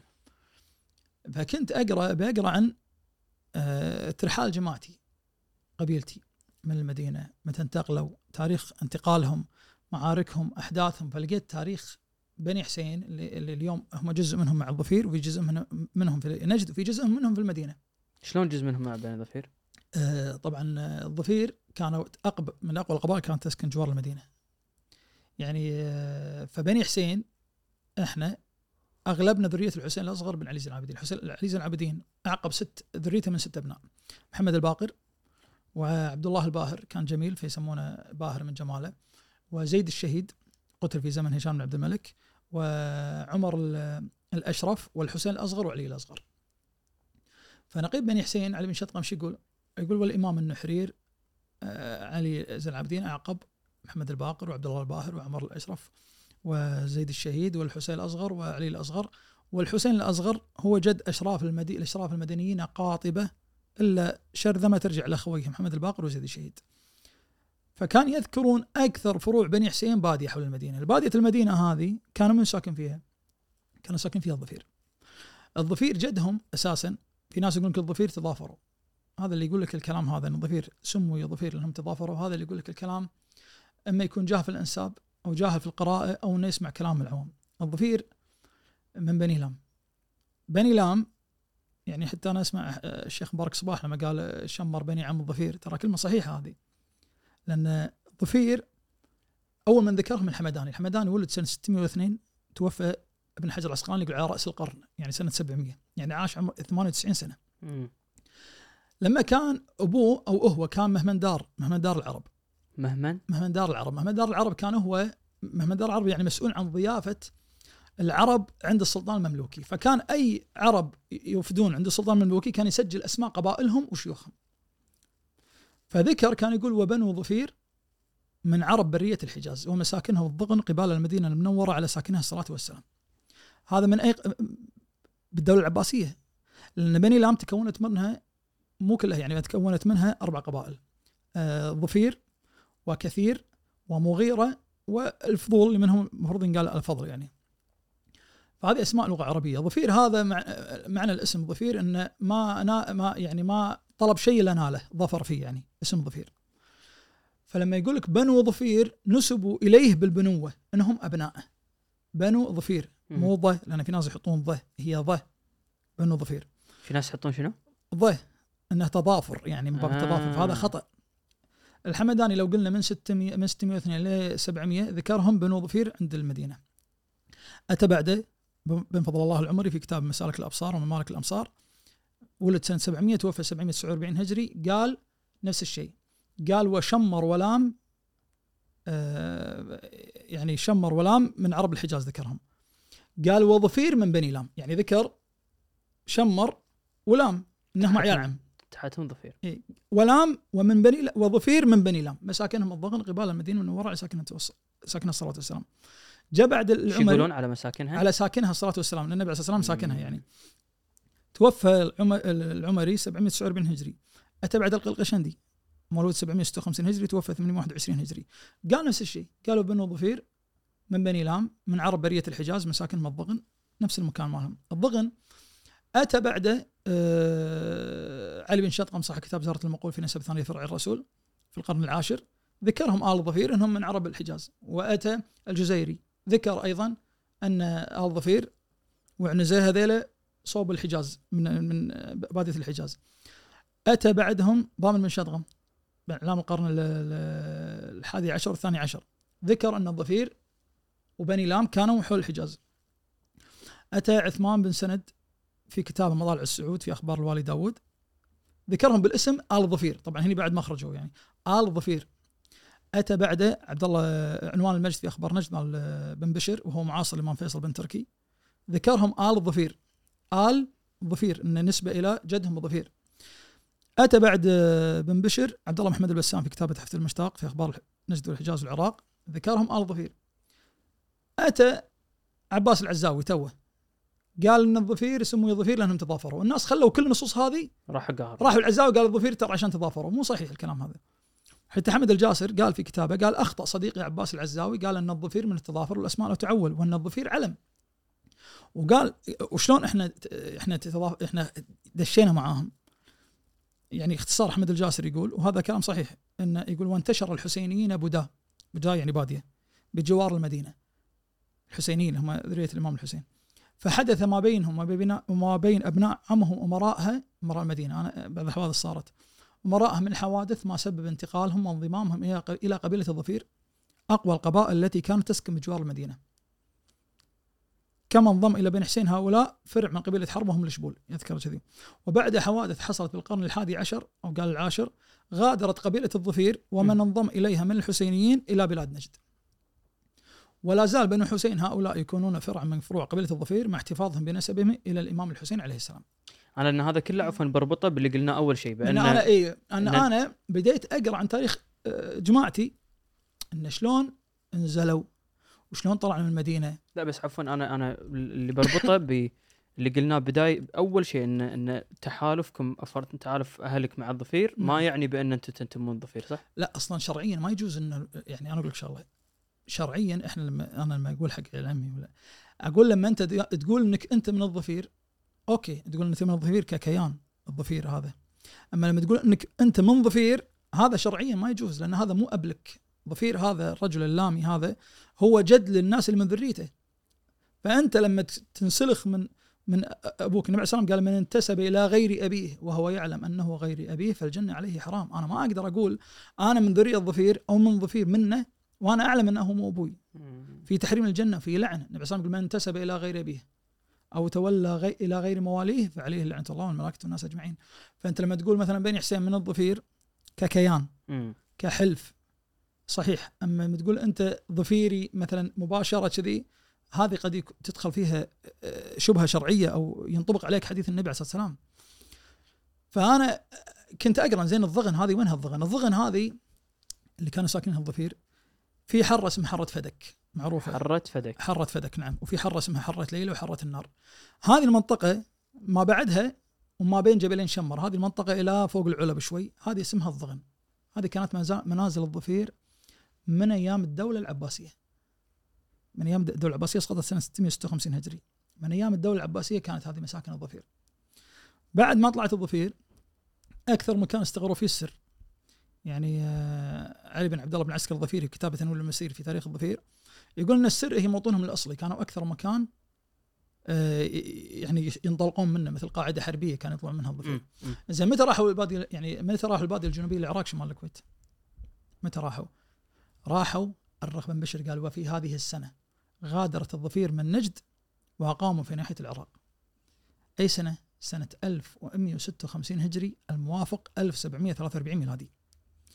قبل التاريخ هذا ما كانوا هم أساسا مستقرين في العراق ولا هم محسوبين على ال- الأراضي العراقية، كانوا هم قبيلة حجازية نجدية تقدر تقول حجازية نجدية كون- كونهم آه، في الأماكن هذه يعني ما بين العراق والحجاز هذه كلها نجد.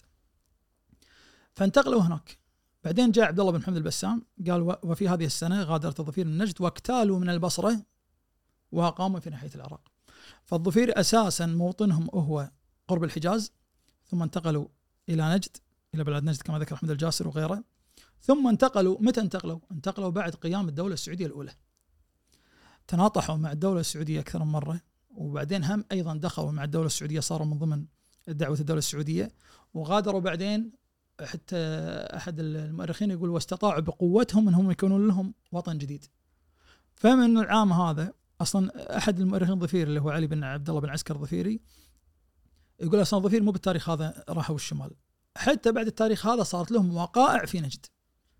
فهم مو بعد التاريخ هذا كليا راحوا ال- الباديه بادية الشمال اللي هي شمال الجزيرة العربية وشمال الكويت اللي هي ما بين العراق وما بين الكويت. بس آه، على على هالطاري سؤال عابر سريع آه، أبو عبد الله.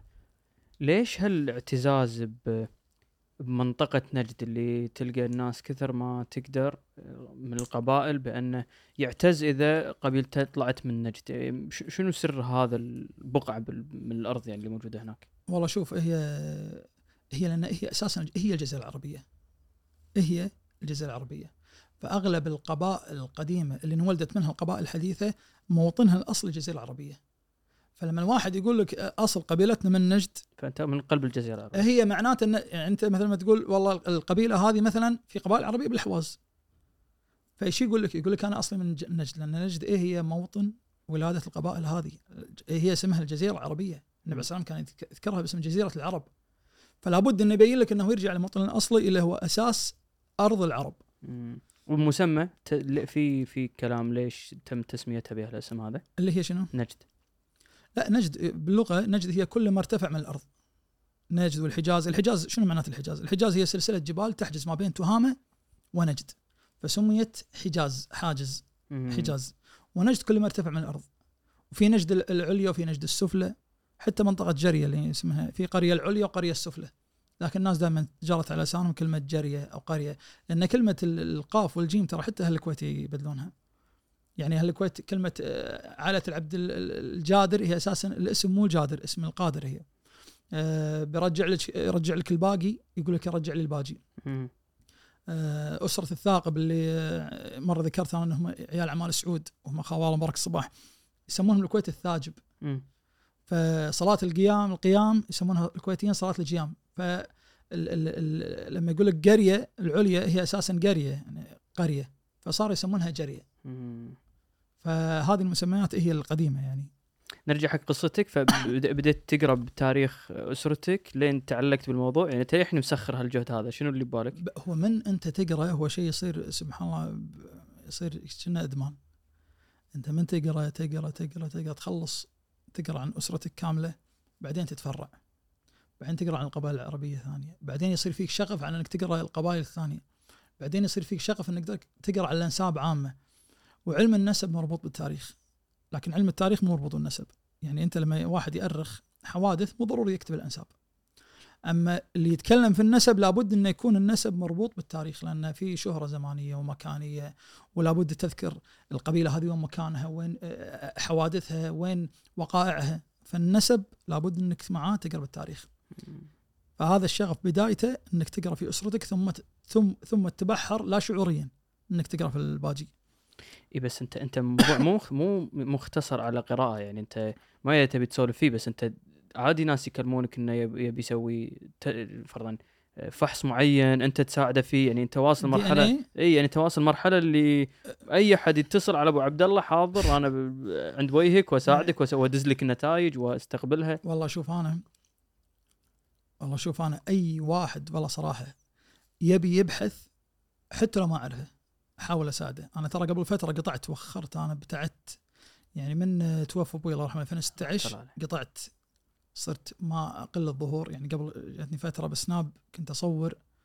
كانوا الناس أحيانا بالأردن يصادفوني يسألوني. كان يعني قلة قليلة يعني. كان للحين ما ظهر سناب ظهور القوي نفس الحين. فأي واحد أشوفه يبي يبحث صراحة أساعده. ليش؟ الساعده لأن لأن الإنسان من حقه يعني يعني هو قاعد يبحث يبي يبي علامة. أنا إذا أنا مثلا هو بيبحث بيقعد كم سنة أنا أختصر عليه.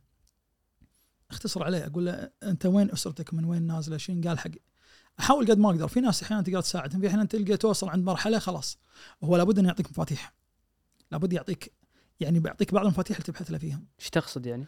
يعني يقول لي اسم الفخذ ماله زين متى رجعوا الكويت؟ شنو أقرب عائلة لهم ممكن؟ شذ يعني بعض المفاتيح عشان تدور له تبحث له. وفي آه، ناس تلقى ما عنده مفاتيح فأنت ما ما ينزل عليك وحي عشان تعرف هو قبيلته وين فتوقف وياه. فمن حق أي واحد يبي يبحث آه، إنك ما ما تعارضه يعني إنك تساعده. صراحة أنا أي واحد يقعد بيبحث أقول له اعتبر مكتبتي مكتبتك تعال. طبعا ما في كتاب يطلع ممنوع أنا أي كتاب يطلع.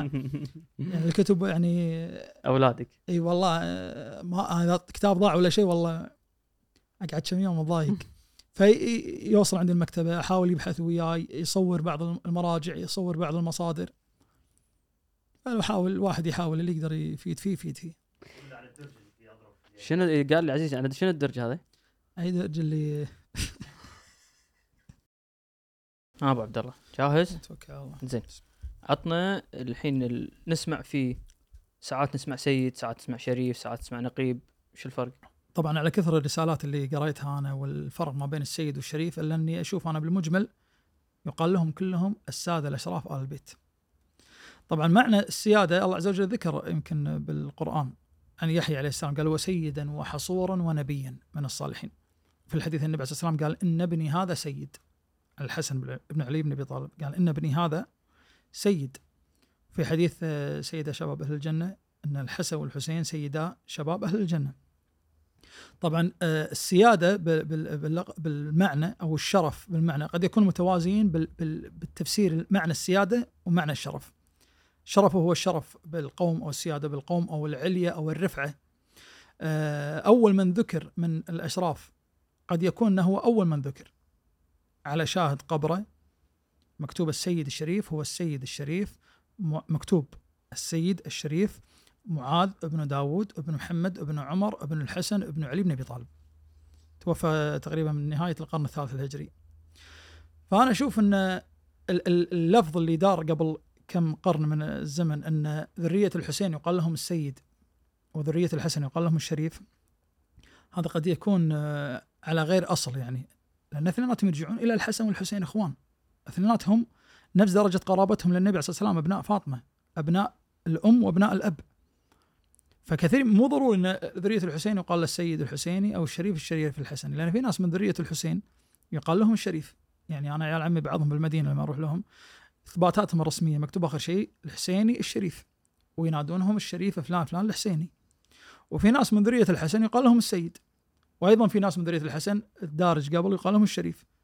ففي ناس من ذرية الحسين يقال لهم السيد وقال لهم الشريف وفي ناس من ذرية الحسن يقال لهم السيد وقال لهم الشريف. عندنا بالكويت مثلا طبطبائية ذرية الحسن بن علي بن أبي طالب يقال لهم السيد. فأنا أشوف أن على كثر الرسالات والمعاني اللي قريتها إلا بالنهاية باللغة معنى السيد ومعنى الشريف باللغة موازي لبعضهم يعني في في المعنى. فبالمجمل آل البيت يقال لهم السادة الأشراف آل البيت لقربهم من النبي عليه الصلاه والسلام عن طريق بنته فاطمة بنت محمد عليه الصلاة والسلام. زين هم الحين أبو عبد الله كل الأشراف ينقسمون إلى يعني حسني وحسيني هو شوف في ناس قالوا الطالبيين كلهم أشراف، في ناس قالوا الهاشميين كلهم أشراف، في ناس قالوا العلويين كلهم أشراف. في ناس قالوا أشراف فقط ذرية فاطمة. لأن علي بن أبي طالب عنده من ذريته خمس ابناء اليوم. الحسن والحسين وعمر بن علي بن أبي طالب والعباس بن علي بن أبي طالب يسمون العباس السقاء ومحمد بن علي بن أبي طالب المعروف بمحمد آه ابن الحنفية. ف قيل إن كل هذول يقال لهم الأشراف العلويين نسبة لعلي بن أبي طالب. أما حسيني علوي، أما حسني علوي، أما عباسي علوي، أما عمري علوي، أما محمدي علوي. في ناس قالوا الطالبين كلهم أشراف، لكن المسمى هذا يختلفون الآراء. يعني في ناس قال لك بس ذرية الحسن والحسين، في ناس قال لك ذريه علي بن أبي طالب، في ناس قالت لك بس الطالبين. لكن الأشراف اليوم اللي يوجه إليهم يعني ويسقط عليهم الكلمة هذه هم الحسنيين والحسينيين. وين استوطنوا؟ يعني اللي فهمته انه في منهم في مكة وفي المدينة. طبعا المعروف إن الحسنيين هم أهل مكة والحسينيين هم أهل المدينة مم. والطبطبائي الحسنيين هم أئمة اليمن يعني آه. الشيخ محمد صالح بن العثيمين لما سالوه من أصرح آل البيت اليوم قال أئمة اليمن لأنهم يحكمون اليمن منذ أكثر من ألف سنة اللي هم الطبطبائية الرسية والطبطبائيه ذكرني يرجعون حق من ساعة قلت. إبراهيم طباطبة بن إسماعيل الديباج بن إبراهيم الغمر بن الحسن المثنى بن الحسن بن علمي بطالب. يرجعون حسنية. حسنية نعم. فجدهم يقال إبراهيم طباطبة. وأول من ملك آه، في اليمن بايعوه يحيى يسمونه يحيى الهادي يحيى بن الحسين بن القاسم الرسي. بن إبراهيم طباطبة هذا الشخص اللي عليه نسبة الطبطبائية. فالطبطبائيه ترى عالم كثير لأن الجد كل ما يكون أبعد كل ما تكون الذريه أكثر. مم. ويكون انتشارهم أكثر. فالطبطبائيه نسبة الجد هذا بعيدة. فتلقاهم موجودين في بلاد العجم تلقاهم موجودين في العراق تلقاهم موجودين في اليمن تلقاهم موجودين عندنا بالكويت تلقاهم موجودين في نجد. فهم اللي حكموا اليمن وسقط حكمهم في يعني الحجاز مكة والمدينة واليمن سقط حكمهم بعد قيام الدولة السعودية الأولى وضم ال- ال- الحجاز ونجد والجنوب هذه كلها للمملكة العربية السعودية. طبعا آه، ملك الأردن أجداده كانوا حكام مكة يعني أنا أكلمك على شريف حسين بن علي اللي هو جد ملك الأردن. أجداده حكام مكة من 597 هجري اللي هو قتادة بن إدريس بن مطاعن جد رأس هذا البيت يعني. توفى سنة 617 هجري. ملك الأردن آه، يعني أنت أحيانا في بعض الأسر ما يحتاجون أحد يسجل أنسابهم لأن التاريخ والحكم يسجل النسب. مم. يعني أنت لما تلقى مثلا الشيخ صباح الأحمد مم. والشيخ نواف الأحمد والشيخ مشعل الأحمد ما يحتاجون أحد يدون نسبهم إلى صباح الأول لأن الحكم دون عمود نسبهم فتلقى الشيخ صباح الأحمد الشيخ نواف الأحمد الشيخ مشعل الأحمد نواف بن أحمد بن جابر آه، بن مبارك الكبير بن صباح الثاني بن جابر العيش بن عبد الله الأول بن صباح بن جابر. هو مو محتاج أحد يدون لهم. نفس ملك الأردن. ملك الأردن الملك عبد الله الثاني بن الملك الحسين بن الملك طلال ابن الملك عبد الله الأول ابن الملك الشريف الحسين بن علي شريف الحسين امير مكه بن علي امير مكه بن محمد امير مكه ابن عبد المعين ابن عون بن محسن عون بن محسن جد اشراف العون ابن عون بن محسن بن عبد الله بن حسين بن عبد الله امير مكه ابن أبو نمي الثاني امير مكه بن بركات امير مكه بن محمد امير مكه بن بركات امير مكه ابن حسن امير مكه بن عجلان امير مكه ابن رميثه امير مكه بن محمد بو نمي الأول امير مكه هذا من ذريته بعد ناس في الصعيد قال من عنقاويه بن محمد محمد بو نمي الأول امير مكة ابن حسن أمير مكة ابن علي ابن قتادة أمير مكة هو أول من ملك من هذا البيت ابن إدريس بن مطاعن بن عبد الكريم بن عيسى بن الحسين بن سليمان بن علي ابن عبد الله بن محمد الثائر أمير مكة ابن موسى الثاني ابن عبد الله الكامل ابن عفوا ابن عبد الله الشيخ الصالح ابن موسى الثاني ابن موسى الجون ابن عبد الله الكامل ابن الحسن المثنى ابن الحسن ابن علي بن أبي طالب مم. بن عبد المطلب بن هاشم بن عبد المناف والحسن بن علي بن أبي طالب هو أيضا الحسن بن فاطمة بنت محمد. آه، صلى الله عليه وسلم بن عبد الله بن عبد المطلب بن هاشم بن عبد المناف بن قصي بن كلاب بن مرة بن كعب بن لؤي بن غالب بن فهر بن مالك بن النضر بن كنانة بن خزيمة بن مدرك بن الياس بن مضر بن نزار بن معد بن عدنان. فملك الأردن عمود نسب هذا قد يكون أصرح عمود نسب أو أطول عمود نسب اليوم على مدار تقريبا 2000 سنة من الحكام الكرة الأرضية كلها يعني. فأنت اليوم عندك عمود نسبة هو مو محتاج أحد يدون نسبة لأن جدة شريف حسين بن علي متوارث حكم مكة من أجداده. التاريخ كان يدون إذا مات أمير مكة أو أحد أشراف مكة شريف مكة كانوا يسمونه أو أمير مكة يدون ابنه اللي حكم أو يدون ولد أخوه اللي حكم. مثلا الحين أنت الملك سلمان بن عبد العزيز. الحين ما في أنت مو محتاج أحد يدون نسبة إن ذريه محمد بن سعود. التاريخ دون نسبة. يعني التاريخ أجداده في الجزيرة العربية هي اللي دونت نسبة. هو سلمان بن عبد العزيز بن عبد الرحمن بن فيصل بن تركي بن عبد الله بن محمد بن سعود بن محمد بن مقرن بن مرخان بن برا- بن إبراهيم بن موسى بن ربيعه بن مانع المريدي الدرعي الحنفي من بني حنيفة بن لجيم بن صعب بن علي بن بكر بن وائل هذا هذا النسل المتفق عليه عند الأسرة الماركه السعودية. فمو محتاجين آه، يعني في أسر مو محتاجة أحد يدون أنسابها إنما عوام الناس لابد إن في أحد من النسابين يدون أنسابهم. نفس المؤرخين قبل والنسابين كانوا يجمعون الأنساب.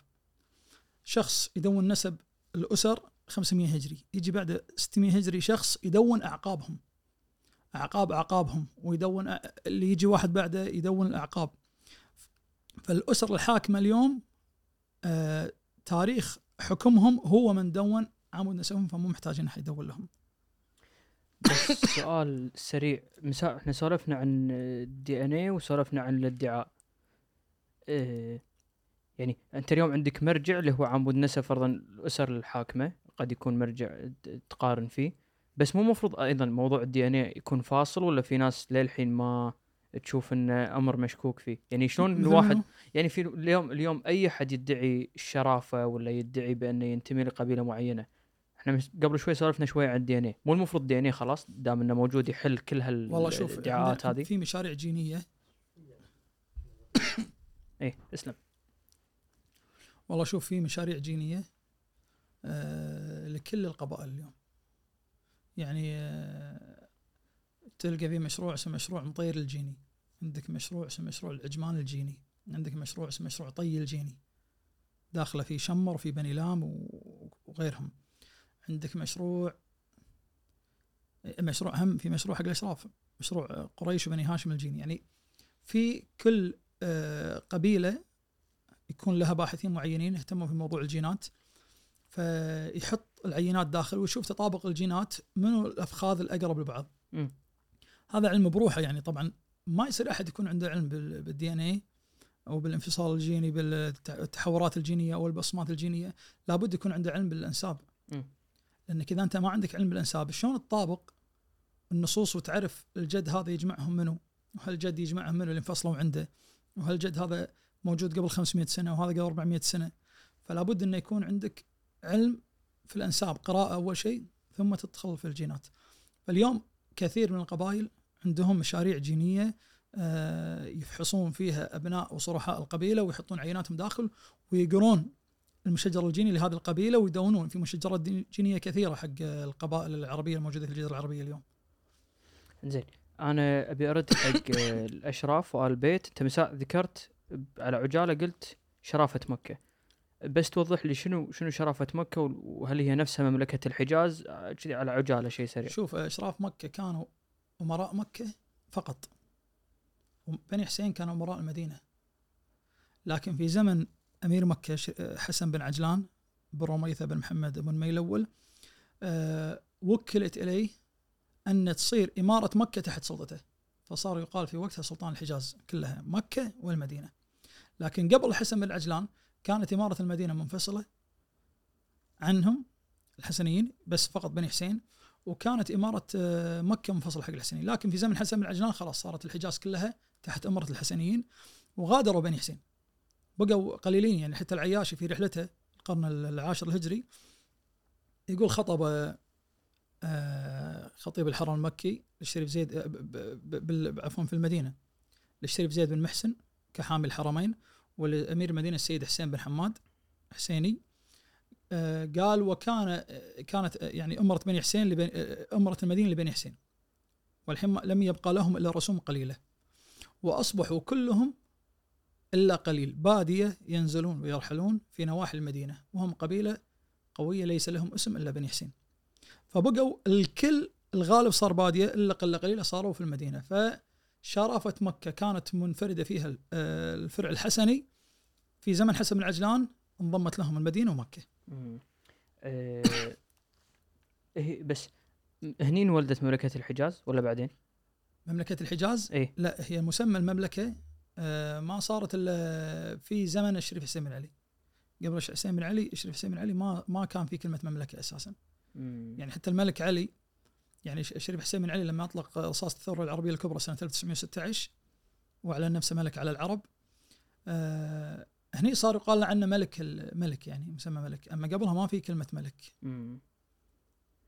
أنا آه، أبو عبد الله ال- ال- بالنسبة لي الصحابة اهتموا بموضوع الانساب بعد نعم هي الشيخ بكر أبو زيد في كتابه طبقات النسابين وهو من علماء المملكة العربية السعودية ألف كتاب اسمه طبقات النسابين حط أول عالم في الأنساب في الإسلام أبو بكر الصديق. مم. ثم عمر بن الخطاب. ثم وحط يعني كثير من الصحابة. وحط عقيل بن أبي طالب. عقيل بن أبي طالب اخو أخو علي أخو علي بن أبي طالب الكبير كان عالم الأنساب. وكان أبو بكر الصديق هو أعلمهم وكان يقال عنه أعلم قريش بأنساب قريش أبو بكر. فحتى عمر الخطاب يقال إن ديوان الجند لما حط الرواتب للجند لما حط بدأ برهط النبي عليه الصلاة والسلام أول ناس بالإعطيات ثم الأقرب ثم الأقرب ثم الأبعد. فيقال إن هذا الديوان اللي حط فيه المرتبات يقال هذا أول كتاب للأنساب لل- لل- للناس اللي موجودين في, ال- في الإسلام في المدينة ومكة للأعطيات يعني. فالصحابة اهتموا حتى دغفل النسابة. آه، دغفل؟ دغفل إي، حتى آه، دغفل آه، يعني معناه فيل صغير. فدغفل النساب هذا معروف على مستوى العلماء النسب يعني. فكان يتكلم ويتبحر في الأنساب والأخبار. أو شنو عبد الله يكون يكون هذه مهنته؟ نساب لا لا. مو مهنته بس إنه عالم عالم بالأنساب وب- وبالاخبار وبالتاريخ فانبهر منه معاوية بن سفيان رضي الله عنه.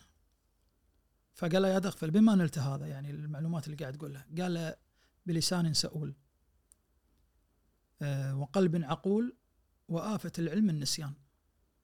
آفة العلم نسيان. فعلا النسيان كان يقول اذهب إلى يزيد فعلمه النسب والنجوم. فمن قبل كانوا يهتمون بالانساب. أبو بكر الصديق اذا شاف أحد وشاف دغفل يروى عنه. شاف دغفل قام يسأله أنت من وين وقبيلتك من وين وفخذك من وين وأسرتك من وين. فهذا اهتمام الصحابة. أه، والصحابة حتى ما بعد الخلافة الراشدة بقوا منهم ذريتهم في المدينة وبعدين انزحوا وطلعوا منها. أبو بكر الصديق وعمر الخطاب وعثمان بن عفان وبني أمية. طبعا بعض ال- ال- بعد ال- ال- المواجهات اللي صارت ما بين بني أمية ما بين آل البيت وبعدين العباسيين وما بين آل البيت ناس كثير طلعوا من الجزيرة العربية من ذرية الصحابة. بس لهم وجود اليوم ذرية الصحابة؟ والله شوف أنا قريت آه، بالقرن الثامن والقرن التاسع آه، أن من ذرية بكر الصديق أبو بكر الصديق رضي الله عنه في ناس منهم في الصعيد. وفي بالقرن التاسع يذكر من ذريه الزبير بن العوام ثلاث بطون يقال لهم بنو مصلح وبنو بدر وبنو رمضان. مم. آه، وقال وجماعة محمد بن رواق أيضا من ذرية الزبير بن العوام. طبعا قبل القرن التاسع يعني تكلم قبل 500 سنة. قال وهم أهل فلاحة وأهل مواشي يعني فلاحين ذري- ذرية الزبير. ومن ذرية عمر الخطاب أيضا ذكر أن في منهم في بوادي آه، بوادي بطن وادي زيد بالشام وذكر منهم بالصعيد وبن فضل الله العمري صاحب كتاب مسالك الأبصار أيضا من ذرية خلف بن نصر العمري من ذرية عمر الخطاب وهو كان يذكر الشيء هذا في كتابه.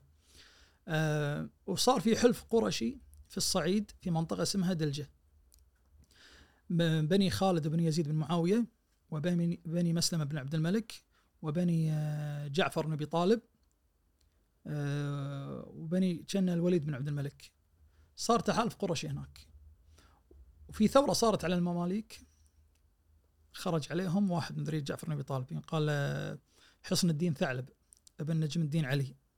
هذا ذكر المغريزي ومعروف أصلا إنه هو أول ما خرج. هذا من ذرية جعفر بن أبي طالب بالصعيد صار عنده مكان منطقة اسمها ديروط الشريف. ديروط الشريف إلى اليوم ذريته موجودين فيها. إلى اليوم ذريته موجودين في ديروط الشريف اللي هي أرض حصن الدين ثعلب الجعفر من ذرية جعفر بن أبي طالب. لليوم لليوم أنا أعرف ناس منهم. مم.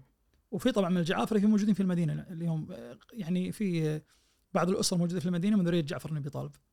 فأنا اللي اعرفه من ذرية جعفر بن أبي طالب في الصعيد واللي في المدينة. وفي من ثبت فرضا أن انقطعت ذريتهم؟ طبعا خالد بن الوليد هو أكثر صحابي ذكرت المصادر أن ذريته انقرضت. وأكثر من كان معاصر لذريته من هو؟ مصعب بن عبد الله.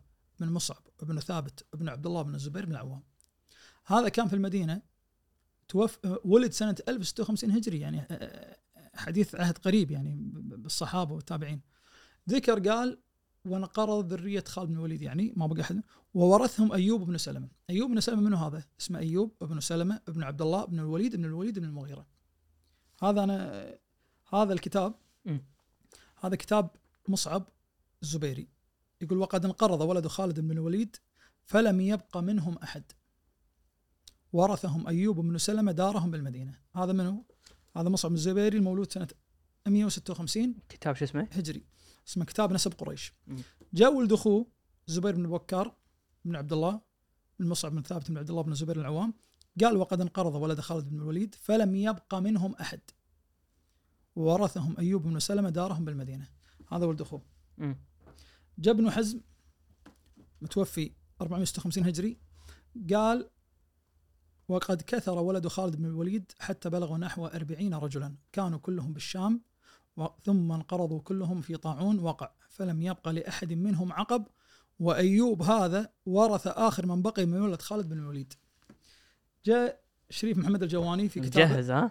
أنا إيه لأن في نصوص لازم أبينها يعني لأن اليوم في في في أقوال كثيرة قاعد تنقال فأنا قاعد أبين النصوص المعتبرة مم. والناس المعاصرة القريبة. فهذا المقدمه الفضلية للشريف أبو سعد محمد بن اسعد الجواني الحسيني. يقول وخالد بن وليد بن المغيرة بن عبد الله بن عمرو بن مخزوم الملقب سيف الله قد انقرض ولد خالد بن الوليد فلم يبق له عقب وكل من انتسب إليه فقد كذب. فأنت لما تطلع النصوص المع... القريبة والمعتبرة في انقراض رجل فما يصير أحد اليوم يدعي إنه من ذريته. بعدين الأسماء مو معناته إذا قلت أنا بني فلان معناته إنه ما في بالكرة الأرضية إلا الشخص هذا.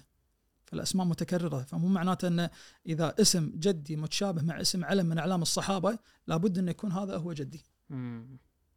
عرفت؟ يعني في أسماء متشابهة قبائل كثير متشابهة بال- بالاسم ومختلفة بالنسبة.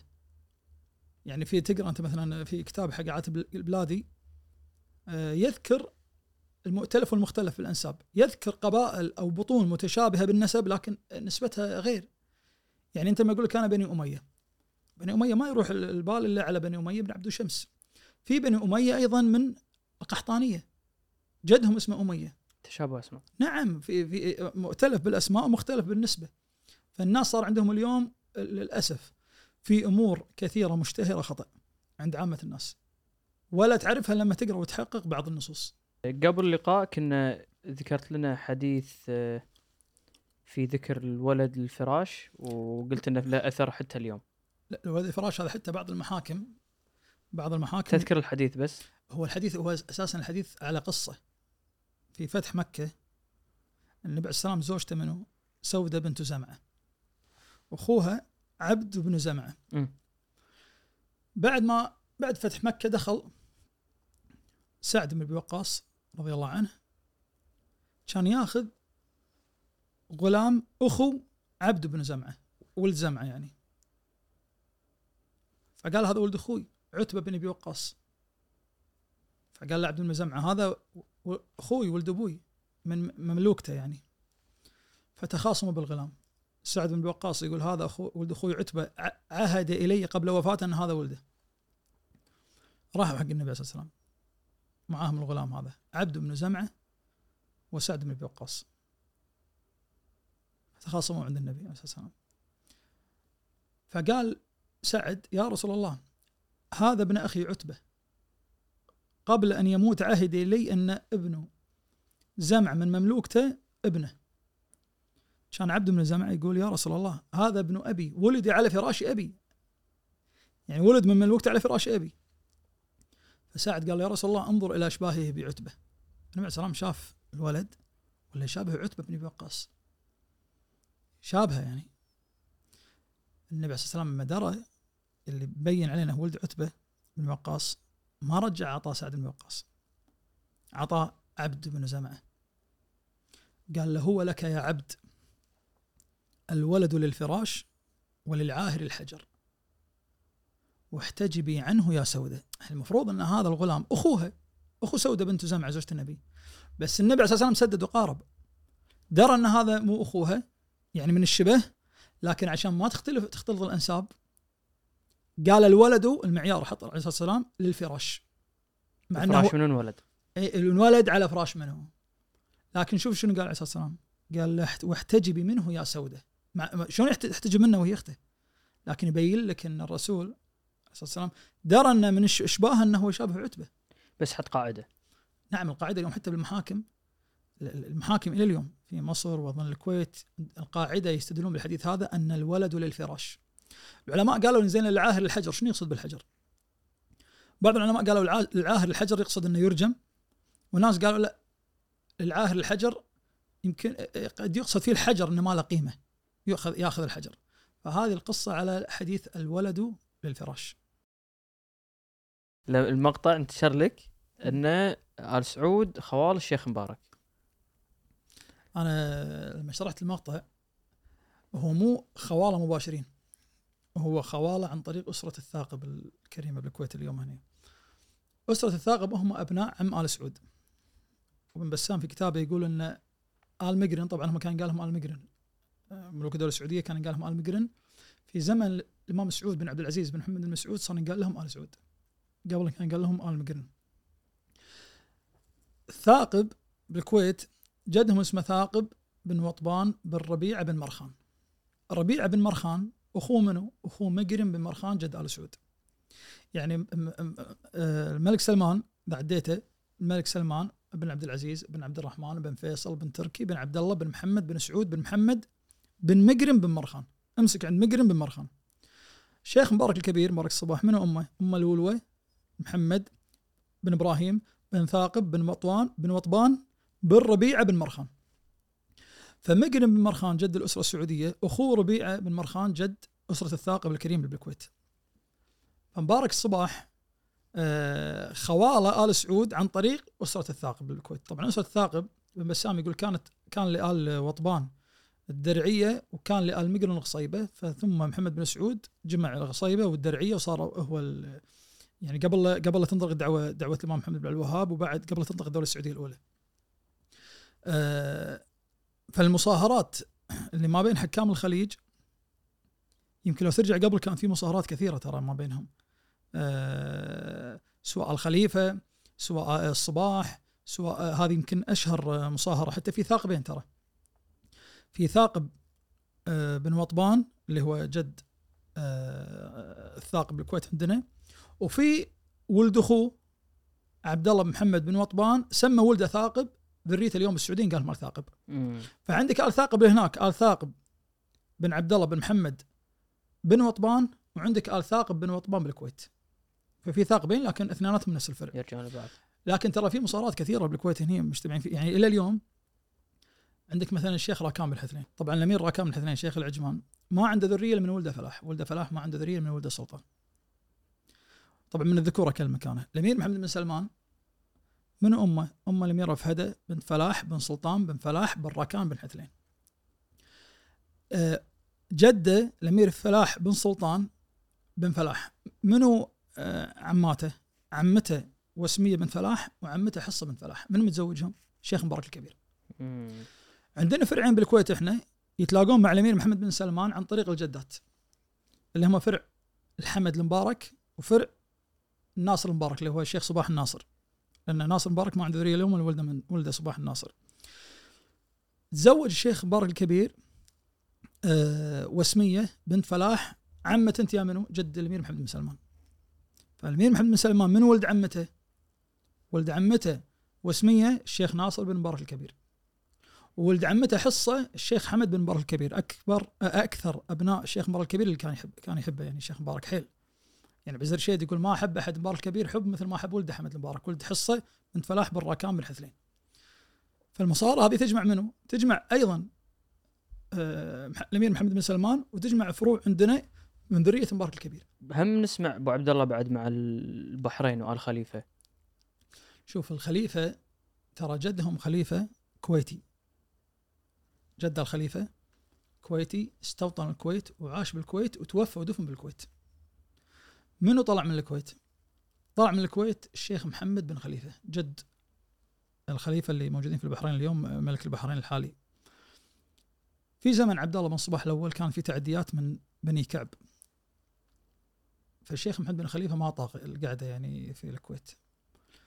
فأخذ معاه جزء من قبيلة البن علي. طبعا البن علي موجودين منهم بالكويت وموجودين منهم في قطر وموجودين في البحرين وموجودين منهم في السعودية.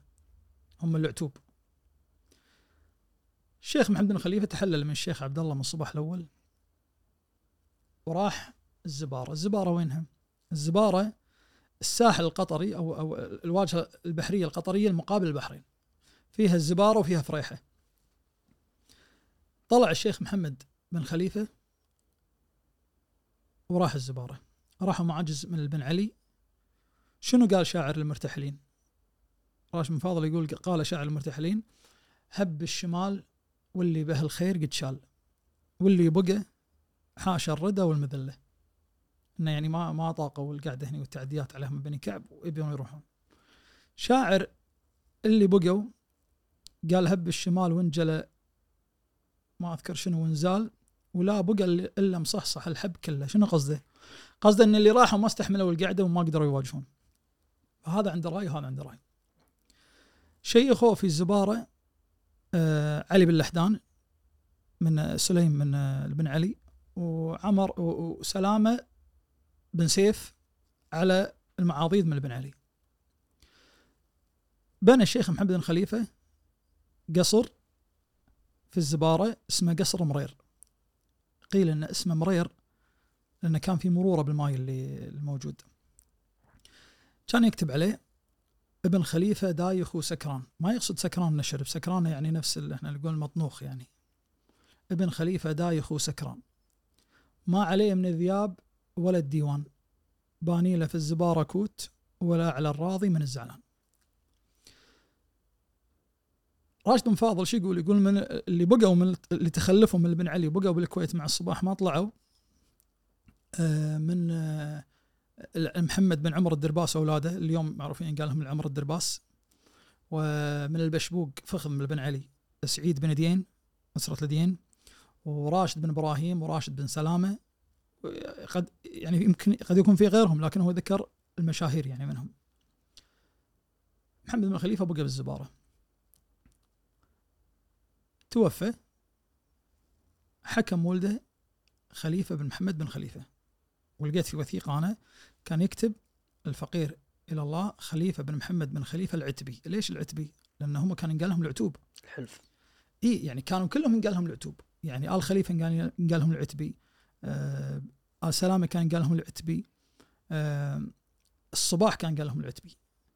بن بشر في كتابه يقول بعد وفاة السعود بثلاث أيام من هو سعود؟ ثالث أئمة الدولة السعودية الأولى سعود بن عبد العزيز بن محمد بن سعود. يقول بعد وفاة سعود بثلاث أيام توفي رئيس الكويت عبد الله بن صباح العتبي. توفى محمد بن خليفة حكم بعده ولده خليفة بن محمد بن خليفة. راح الحج. توفى بالحج خليفة بن محمد بن خليفة من حكم مكانه؟ حكم مكانه أخوه أحمد بن محمد بن خليفة المعروف بالبحرين اليوم باسم أحمد الفاتح يمكن سامع اسمه انت قال احمد الفاتح. محمد بن خليفة منو خوال عياله؟ آه خوال عياله كلهم البن علي. مجرن وأحمد خوالهم آه خالهم عمر بن سنان من البن علي والباقي خوالهم علي بن لحدان من البن علي أيضا. راج بن فاضل يقول هكذا سمعت من أشياخ جماعتي. في زمن أحمد بن خليفة كانوا يروحون البحرين يبيعون اللولو هناك أو يشترون اللولو. وكان منه آه، حاكم البحرين يومها؟ نصر المذكور هو عربي لكن حاكم تحت سلطة العجم. في أبو شهر. يعني حاكم أبو شهر كانت تحته تحته حاكم آه، البحرين تحت سلطته يعني. فمرة المرات تعدوا بعض خدام لما يقصدون في في الكتاب الخدام يقصدون اللي يشتغلون عند حاكم البحرين. تعدوا على بعض آل بن علي الموجودين وبعض جماعة العتوب الموجودين في البحرين.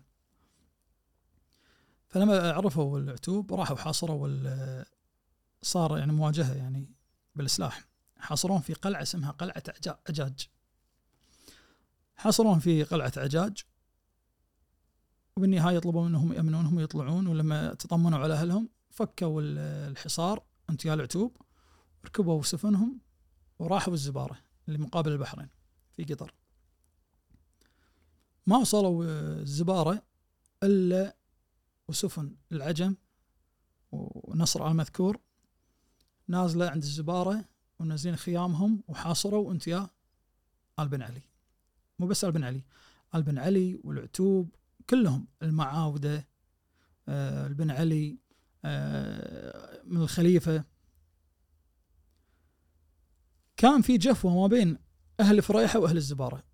أهل فريحة هم فرع المعاضيد من بن علي وأهل الزبارة فرع سليم بن علي.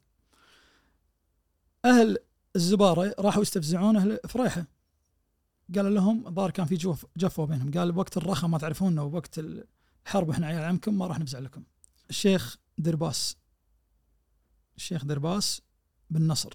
هذا جد أسرة العمر درباس الكويتيني قال خلي است... خلي يروحون الحريم يستفزعون عيال عمهم. يمكن إحنا كلمناهم راح يردون يمكن يستفزعون ويشيشون. إذا شافوا بنات عمهم يستفزعوهم راحوا وطلعوا من الزبارة راحوا فريحة. الحريم وقاموا يستفزعون عيال عمهم في فريحه ففزعوا بفريحه وراحوا الزبارة واتفقوا انه بالليل راح يهجمون على جيش العجم اللي هو نصر المذكور وياه. راشد بن فاضل يقول ما بزغت نجمة الصبح إلا والبنادق والرمي في خيام العجم. كلهم. لكن إلا في خيام العجم يعني صار رمي. رجعوا بعدين البحرين وغنموا منهم في الزبارة. أحمد الفاتح إيش قال؟ أحمد بن محمد بن خليفة. قال خلونا نشد أمورنا ونشد سلاحنا ونشد شغلنا وندش البحرين وناخذ البحرين معهم. من العجم. فراحوا حق الشيخ عبد الله بن صباح. الشيخ عبد الله بن صباح أرسل معاهم أرسل لهم الظفير والظفير قد يكون تاريخيا يمكن أول جيش طلع أول جيش كويتي يعني طلع باسم الكويت يعني. راحوا راحوا الزبارة وفزعوا مع العتوب ودشوا البحرين. حاصروهم مرة ثانية بقلعة عجاج وخذوا البحرين منهم ونصر المذكور طلب الأمان منه أمان من العتوب وراح إلى أبو شهر. فسموا أحمد الفاتح أنه قام بفتح البحرين وأخذها من العجم. فلذلك سموه بهذا الاسم. أحمد نعم. وقع سيف نصر المذكور بيد الشيخ سلامة الشيخ آه، سلامة بن سيف. يقول راشد بن فاضل يقول أعطتني إياه حفيدة ولده.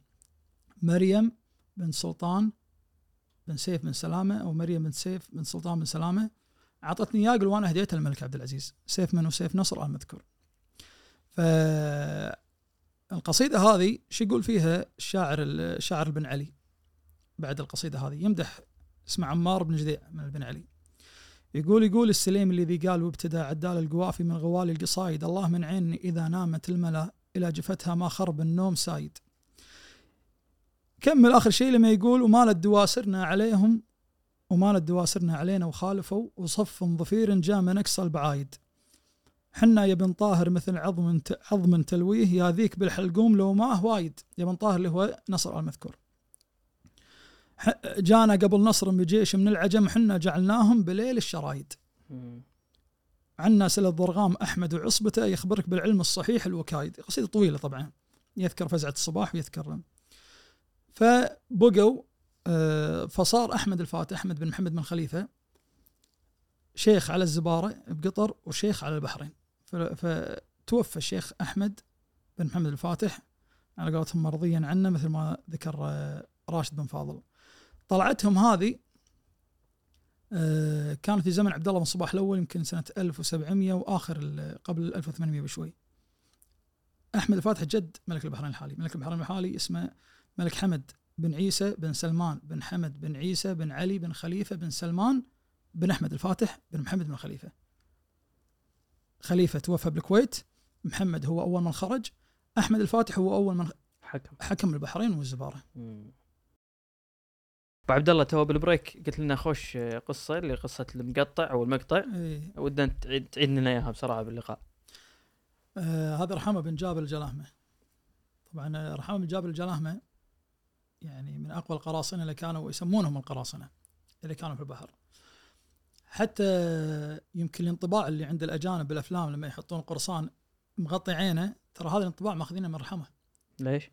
لأن الجبل الجلاه من التقارير اللي قبل كانت البرتغاليه وغير البرتغاليه والأجانب كانوا يذكرون صفاته إن عينه واحدة منهم عليها جلدة قطعة جلد وإنها رايحه يعني يشوف بعين واحدة فالانطباع القراصنة اللي صار المأخوذ من ارحمه بن جابر الجلاهمه كان يعني أقشر بالبحر. حاول ياخذ البحرين آه ما قدر. من كان تحت من تحت امرته؟ كان كان مع الدولة السعودية. آه طبعا القتال قبل يصير يعني بين الدول السعودية وبين الكويت قبل. فكان معاه بن فيصل ما أخذوها. فراح حق سلطان عمان سعيد. سعيد بن سلطان. فسعيد بن سلطان نوى إنه ياخذ البحرين يغزيها يعني. واخذ معاه أخوه على انه بيحطه يعني على البحرين. يعني كان حاط بباله إنه هو منتصر. قبل لا يطلع السلطان سعيد بن سلطان وصلوا عمان ناس من العتوب. عبد الرحمن بن راشد الفاضل الفاضل اللي هم عيال عم الخليفة اللي منهم قابلته هني أخونا صلاح الفاضل أبو علي. عبد الرحمن راشد الفاضل واثنين من المعاودة ومحمد بن مجن ال خليفه وصلوا هناك. يمكن كتجار أو شيء. وصل خبر حق السلطان سعيد. قاموا سجنهم. بعد ما سجنهم أرسل رسالة حق الشيخ سلمان بن أحمد الفاتح. كان هو شيخ البحرين.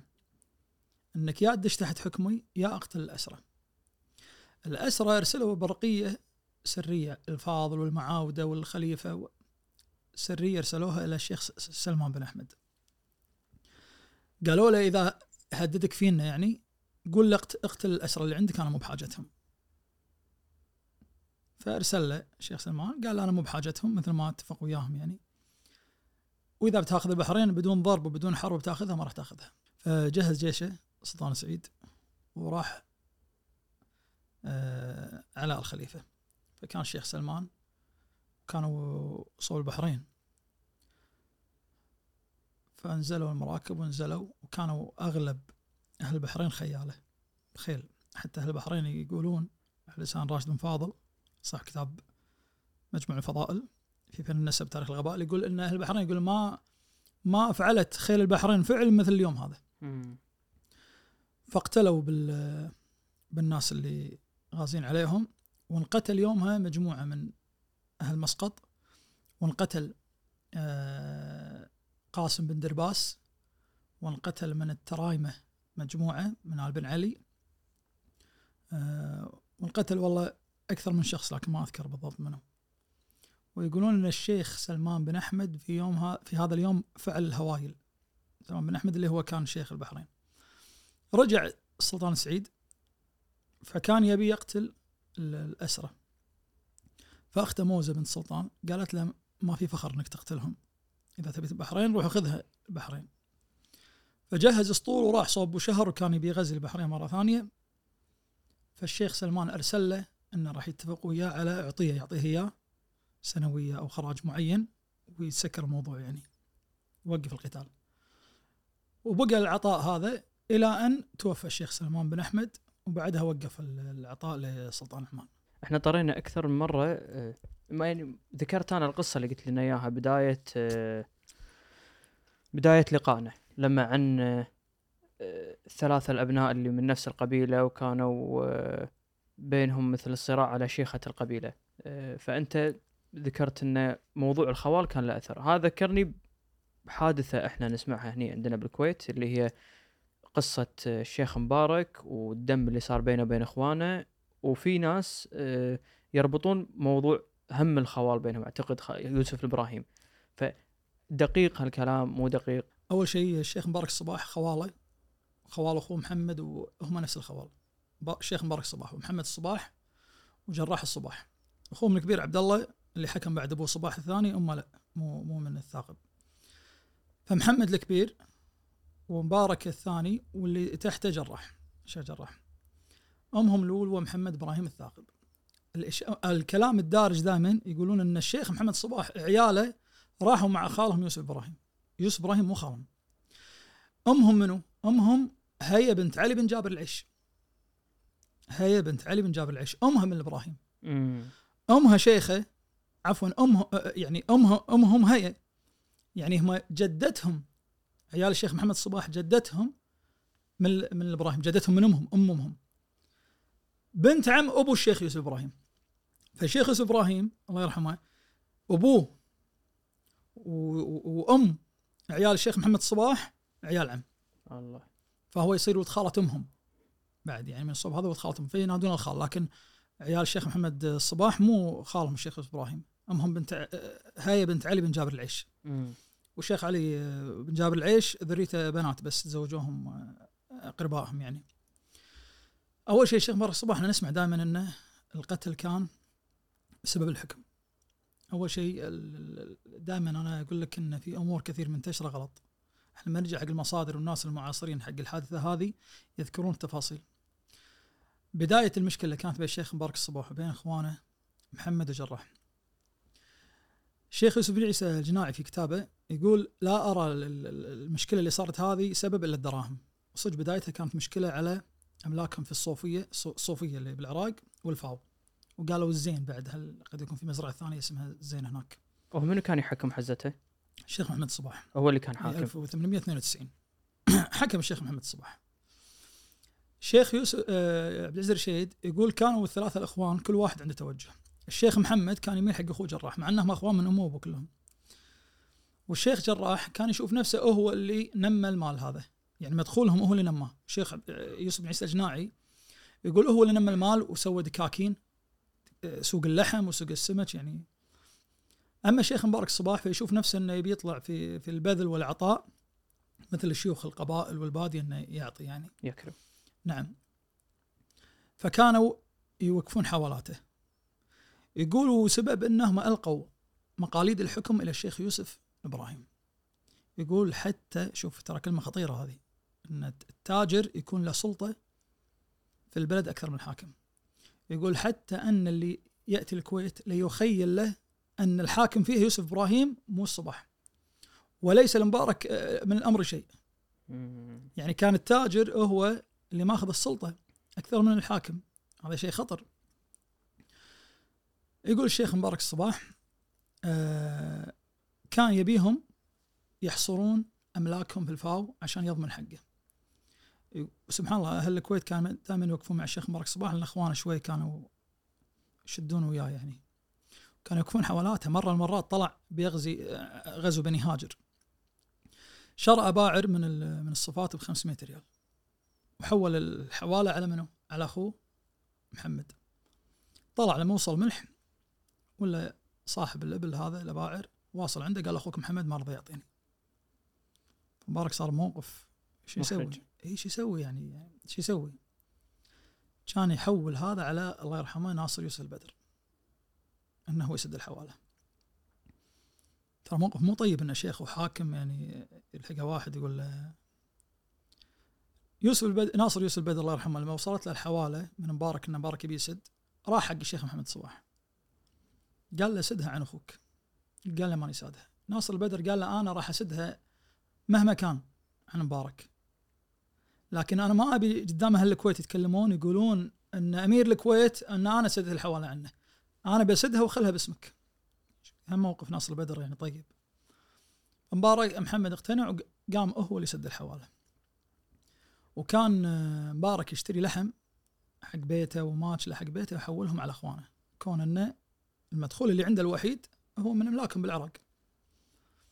فمبارك طلب من أخوانه إنه يحصرون. آلات الحرب والمعدات والأشياء اللي ورثوها من أبوهم يحصرونها وتصير ذخر حق الكل وإنه تصير في ورقة يكتبون له حق يعني حقه من أملاكهم في العراق.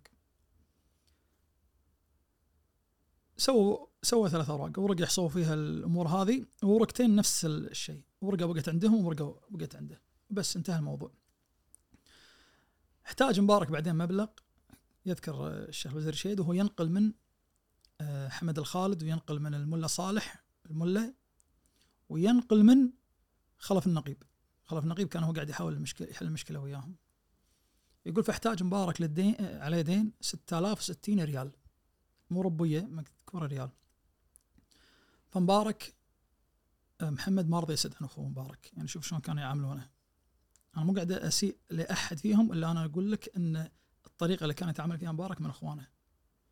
قبل لا يوصل الموضوع إلى القتل.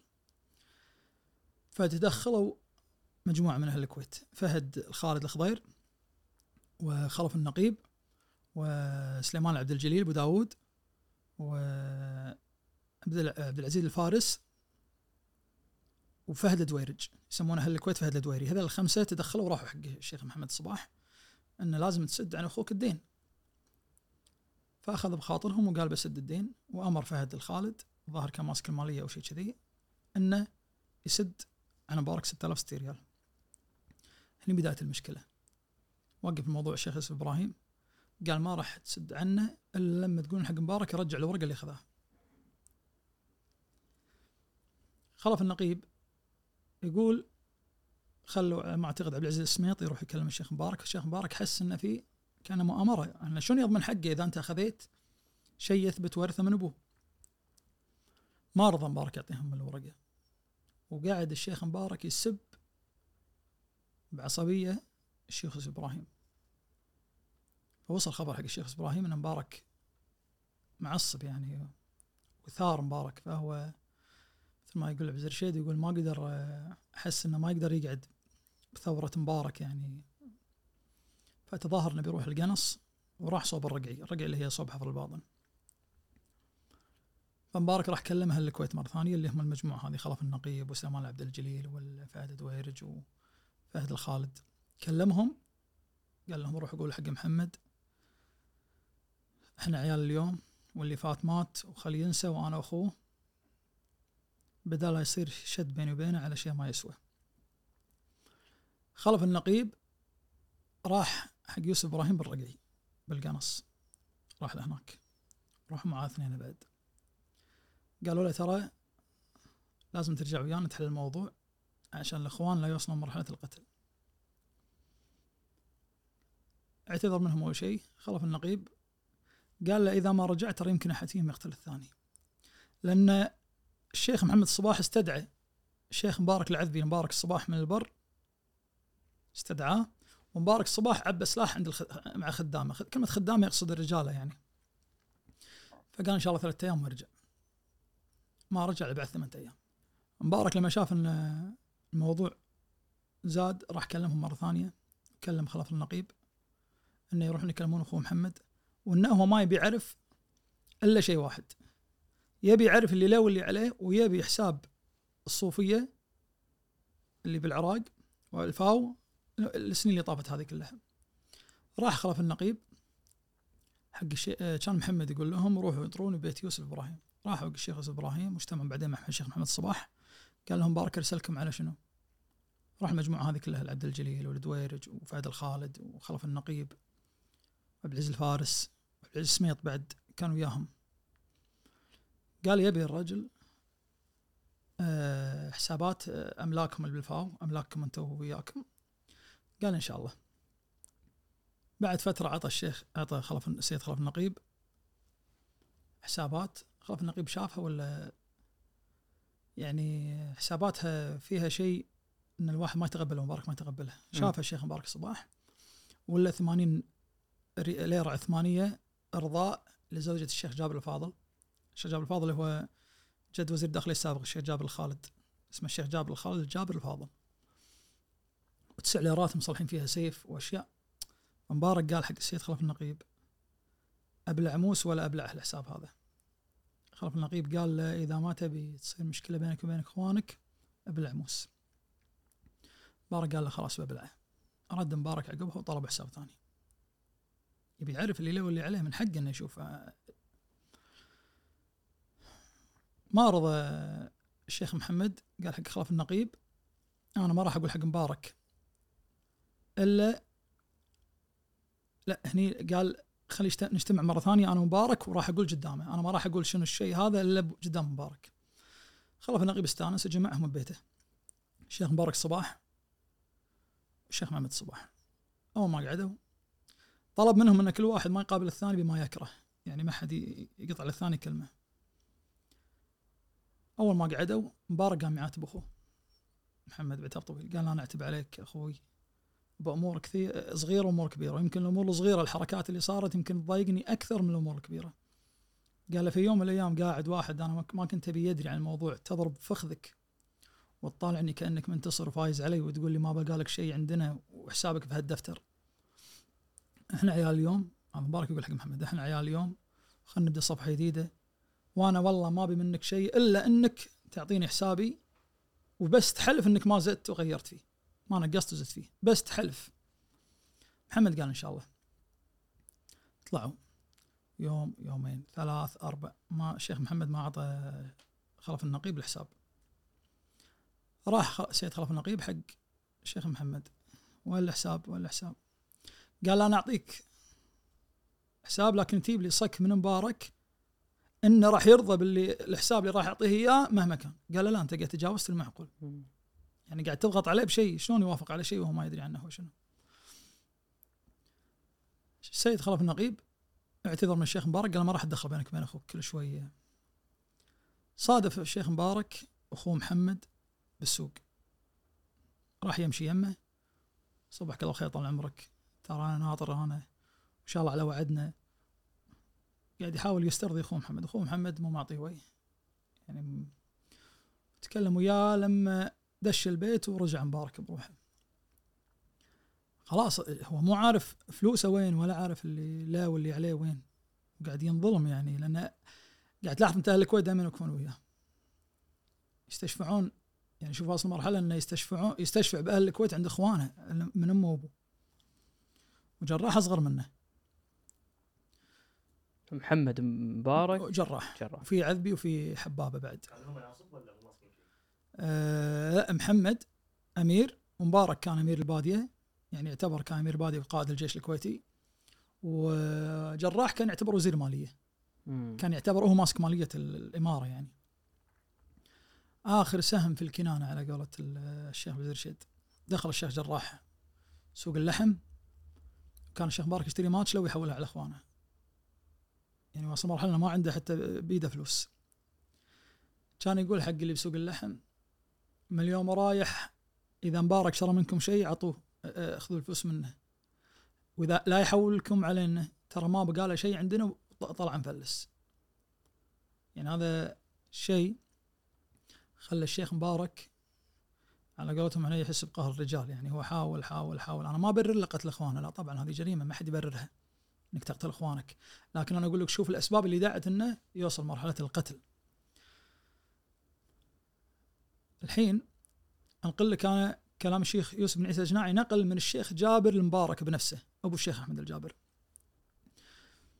يقول الليلة هذه حسيت بحركة عند خدم الوالد. كلمه خدم الوالد؟ أو خدم أو خدامنا الشيخ عبد العزيز كان يذكر الملك عبد العزيز كان يذكرها ولا الشيخ سالم؟ يقصد خدامنا يخدمون بالجيش عندنا لأن قبل الجيش أو الخدم أو الرجال يذكرونها خدم يعني خدامنا. يقول شفت حركة عند خدم الوالد فقعدت ببيتي. أنا اول الليل يقول بعدين طلعت حسيت إن في ناس ماسكة سلاح. يقول فقلت حق واحد من الرجال اللي عندي يحضر سلاحي.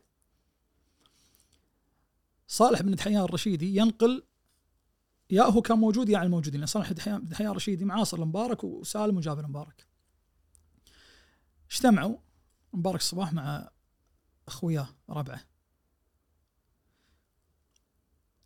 كل واحد معه سلاحه. كان يقول حق شلاش شلاش الحجرف؟ منو شلاش الحجرف؟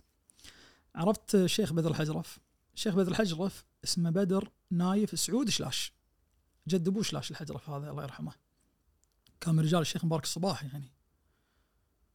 القريبين. قال يا شلاش لا طلع صباح المطوع. يسمون الشيخ صباح والمحمد صباح المطوع. الشيخ عبد العزيز الرشيد يقول ما كان يخلي صلاة الفجر لا في شتاء ولا في صيف. لا تقول له لون لا تقول له شيء تعال علمني. صباح المحمد جد منو؟ جد الشيخ سعاد صباح اسمه سعاد محمد صباح المحمد. وجد وزير الدفاع السابق الشيخ خالد جراح صباح المحمد. وجد الشيخ مازن جراح صباح المحمد. أه، جد الفرع هذا يعني. قال لا تقول له لون تعال علمني. يقول شوي ولا جاي شلاش ببشته لأن الشيخ صباح المحمد لما طلع يطرف الباب يروح يصلي ويرجع يخلي الباب مفتوح. فكانت نقطة انطلاق ودخول الشيخ مبارك الصباح أن الباب يتطرف بعد ما الشيخ صباح المحمد يصلي. يقول شوي ولا جاي؟ شلاش ببشته. يقول الشيخ مبارك قال ها يا شلاش. قال له توكل على الله يطول العمر. التفت على الشيخ سالم قال له يا سالم أبيك تدخل على عمك جراح وتذبحه. الشيخ سالم مبارك كان دين يعني. قال ذبح أنا ما أذبح لكن ما عجل الباب ما جاء الباب عندي. كان يلتفت على ولده جابر. أكبر عيالة وين قال أبو جابر أبو الشيخ أحمد الجابر جد امراء الكويت. قال يا جابر أبيك تدخل على عمك جراح وتذبحه. قال له من شاربي الأيمن وشاربي الايسر دخل معاه قطعة. ينقل الشيخ يوسف بن عيسى الجناعي عن الشيخ جابر المبارك. يقول نقلا عن الشيخ جابر المبارك. طبعا الشيخ مبارك دش على على اخوه محمد رماه أول طلقة قام يكلم أنه أخوه ولا شيء بس الشيخ مبارك واصل مرحلة بال يعني إحنا كلنا نعرف قهر الرجال واحد لما يوصل مرحلة. ما قدر رمى الرمية الثانية لما اقتله. الشيخ جابر مبارك دخل معاه مجموعة قطعه على قولة صالح بن دحيان. صعد السطح قبل أهل الكويت ينامون فوق السطح عشان البراد يقول صعدت فوق السطح لقيت باب بين سطحين. يقول فتحت الباب ولا عمي جراح على السرير قاعد وزوجته قاعد تسولف وياه قاعد. يقول أنا كان ارفع السلاح وارمي. يقول ما صبته. يقول فقام هو يا زوجته زوجته منو؟ زوجته لطيفة عبد الله محمد إبراهيم الثاقب. الشيخ سالم مبارك ماخذ بنت عمه جراح. بنت عمه. بنت لطيفة هذه لطيفة عبد الله إبراهيم الثاقب. رمى يقول ما صبته وحاولوا بغى يغلبون يعني. يقول فقلت حق اللي معاي ارموا. يقول وهم يرمون يقول لي عمي جراح يقول لي عمك عمك. يعني عمك عمك عمك. يقول لما رموا اللي مع الشيخ نجام مبارك رموا عمي جراح يقول لما توفى نزل عن الشيخ محمد انقتل والشيخ جراح انقتل الحين بيروحون حق الشيخ إبراهيم وينه بالصبويه راح له واحد ينقال بن دويهيس. راح له قال له ترى الشيخ محمد ذبح والشيخ جراح ذبح ومبارك جايك. كان يركب مركبة ما وقف إلا بالدورة دوره بالعراق. يسمونه طبعا دائما إحنا نسمع إبراهيم الدورة إبراهيم الدورة راح الدورة. عنده املاك هناك طبعا كان تاجر كبير. إبراهيم تاجر يعني أسرة غنية جدا يعني من قبل. بقى الشيخ يوسف إبراهيم يحارب الشيخ مبارك الصباح ويقلب عليه اللي يقدر يقلب عليه. راح عند الشيخ قاسم آل ثاني كان من ألد أعداء الشيخ مبارك. راح عند بن رشيد راح راح عند الدولة العثمانية من 1896 95 تقريبا لما قتل إخوانه لما توفى بحايل 1906 حتى أذكر ما أدري يوسف عز رشيد يوسف بن عيسى الجناعي يقول لم ينام مبارك قرير العين بعد ما توفى يوسف إبراهيم. راح حق حمدي باشا آه، والي البصرة. وقال له مبارك ذبح إخوانه ولازم تحطون ولده سعود. و... شيخ مبارك ذكي يعني سياسي ولو تقرأ شخصيته أكشر. أكشر و يعني حياته يحب فيها الغزو بس الغزو والمعارك وال سوى لما شافهم يروحون حق والي البصرة يقلبون عليه اللي هو حمدي باشا. راح حق رجب باشا مشير بغداد. صاروا هم يروحون البصرة وهو راح حق بغداد. ويقولون أخذ معه هدايا واعطاها مشير بغداد اللي هو رجب باشا. حمدي باشا راسل الباب العالي إن هذا قتل إخوانه لازم القبض عليه. رجب باشا اللي راح للشيخ مبارك صباح ارسل برقية للسلطان عبد الحميد الثاني على ما أعتقد إنه كان هو السلطان ان ترى هذه الحادثة من الحوادث المعروفة اللي تصير بنجد دائما وفي البادية وأنا أنصح الدولة إنها ما تدخل وإنها تبقى على هذه الشيخ مبارك شنو سوى؟ رفع معروض للدولة العثمانية موقعين عليه يعني مجموعة من أهل الكويت إن اللي قتل إخوانه الشيخ يوسف إبراهيم. اللي ما وقعوا بس يعني اللي ما رضوا يوقعون آه، الشيخ محمد الفارس مرحوم محمد الفارس وجبر الغانم. هذيلا يعني اللي قريت إنهم ما رضوا يوقعون. مبارك الصباح حاول يستعطف عيال إخوانه لكن بعدها راحوا الدورة عند الشيخ يوسف إبراهيم. منو كان معاهم؟ ما كان معاهم السيد عبد الوهاب الطبطبائي والأستاذ محمد المغربي. وبقوا هناك مع الشيخ إبراهيم ضد عمهم مبارك. يوسف إبراهيم مرة من المرات جمع 14 سفينة يبي يغزو الكويت. مع عيال الشيخ محمد اللي هو أمهم هو مو خالهم. أمهم هي تصير بنت بنت خالته كان يلقون مركب كويتي كان يمسكونه ولا منو فيه؟ إنه اخذه علي بوكحيل بالروضة في شارع اسمه علي سليمان بوكحيل هذا علي بوكحيل إنه أخذه مسكوا علي بوكحيل بعدين قال له بهدك بس لا تروح الديرة. قال له علي بوكحيل قال له ما رايح الديرة أنا بروح صوب فيلكا وبروح مكان ثاني. هده بوكحيل مشى شوي بعدين ميل على الكويت وراح سيده حق سيده حق الشيخ مبارك. قال له ترى يوسف إبراهيم 14 مركب معبيهم وجايك الحين. فز الشيخ مبارك وعبى السلاح وطلع على البحر. صوب نيد القار ولا ما أذكر وين ال- النص مذكور. قرب يوسف إبراهيم شاف بالدربي ال- الناس مستعدين عرف إنه انكشف أمر رجع فوق تحت مرة ثانية.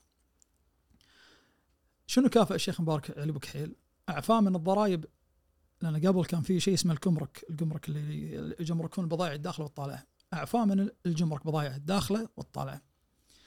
بقى الشيخ مبارك الصباح إلى 1915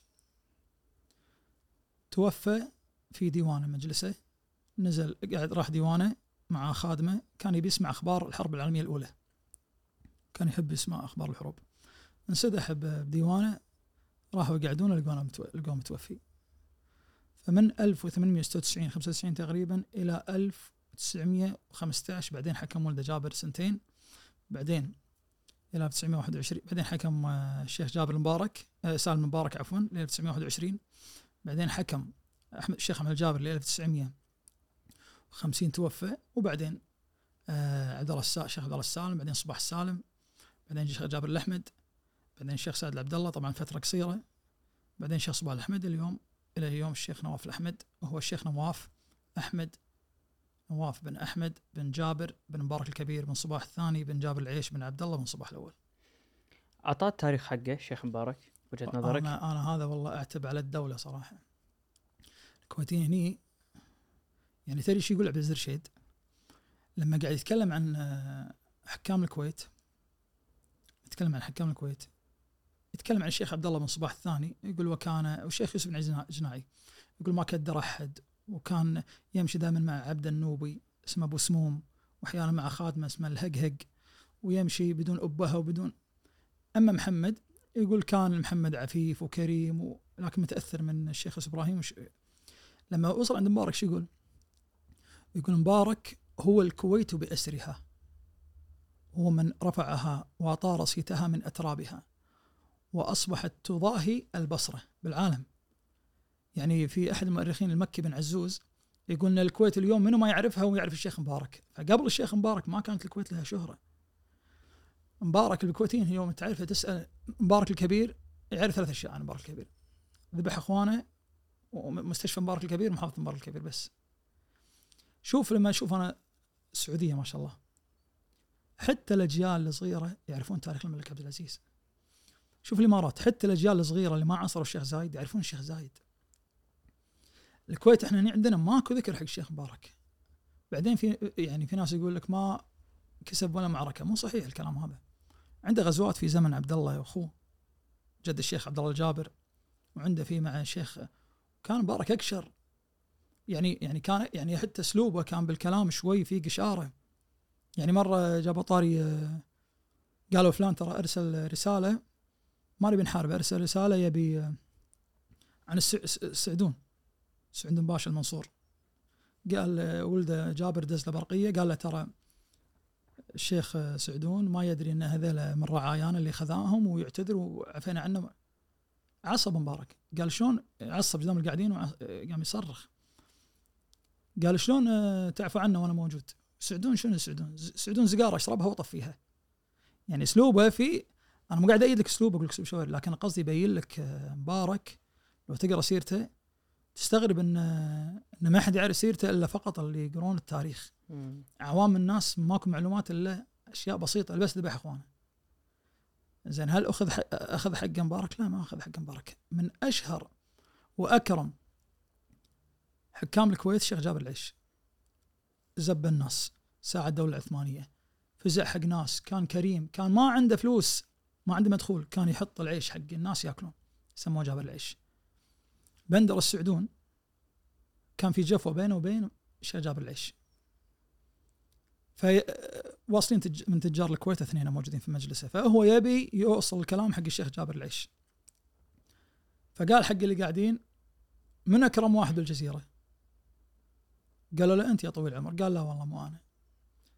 قال أنا أكرم مني جابر الصباح أخو مريم. أه، ما عنده مدخول وكل يوم يحط التمن التمن بلغة العيش يعني الرز. يحط التمن حق الكويت وأنا نص أملاك البصرة لي وما سويت ما فعلت فعله. شيخ جابر العيش الشيخ مبارك صباح مسمي ولده جابر عليه لأنه هو تربى يعني أدرك جده جابر العيش ابو أبو صباح الثاني. لكن أنا أعتب يعني على آه، الدولة في في أمور وايد في إظهار تاريخ الكويت. ساك على القوة. الله يقويك. ساك على القوة. خمس ساعات تقريبا. إيه. ها؟ من الأشراف ل لمبارك تحطونها هذه؟ جزاك الله خير.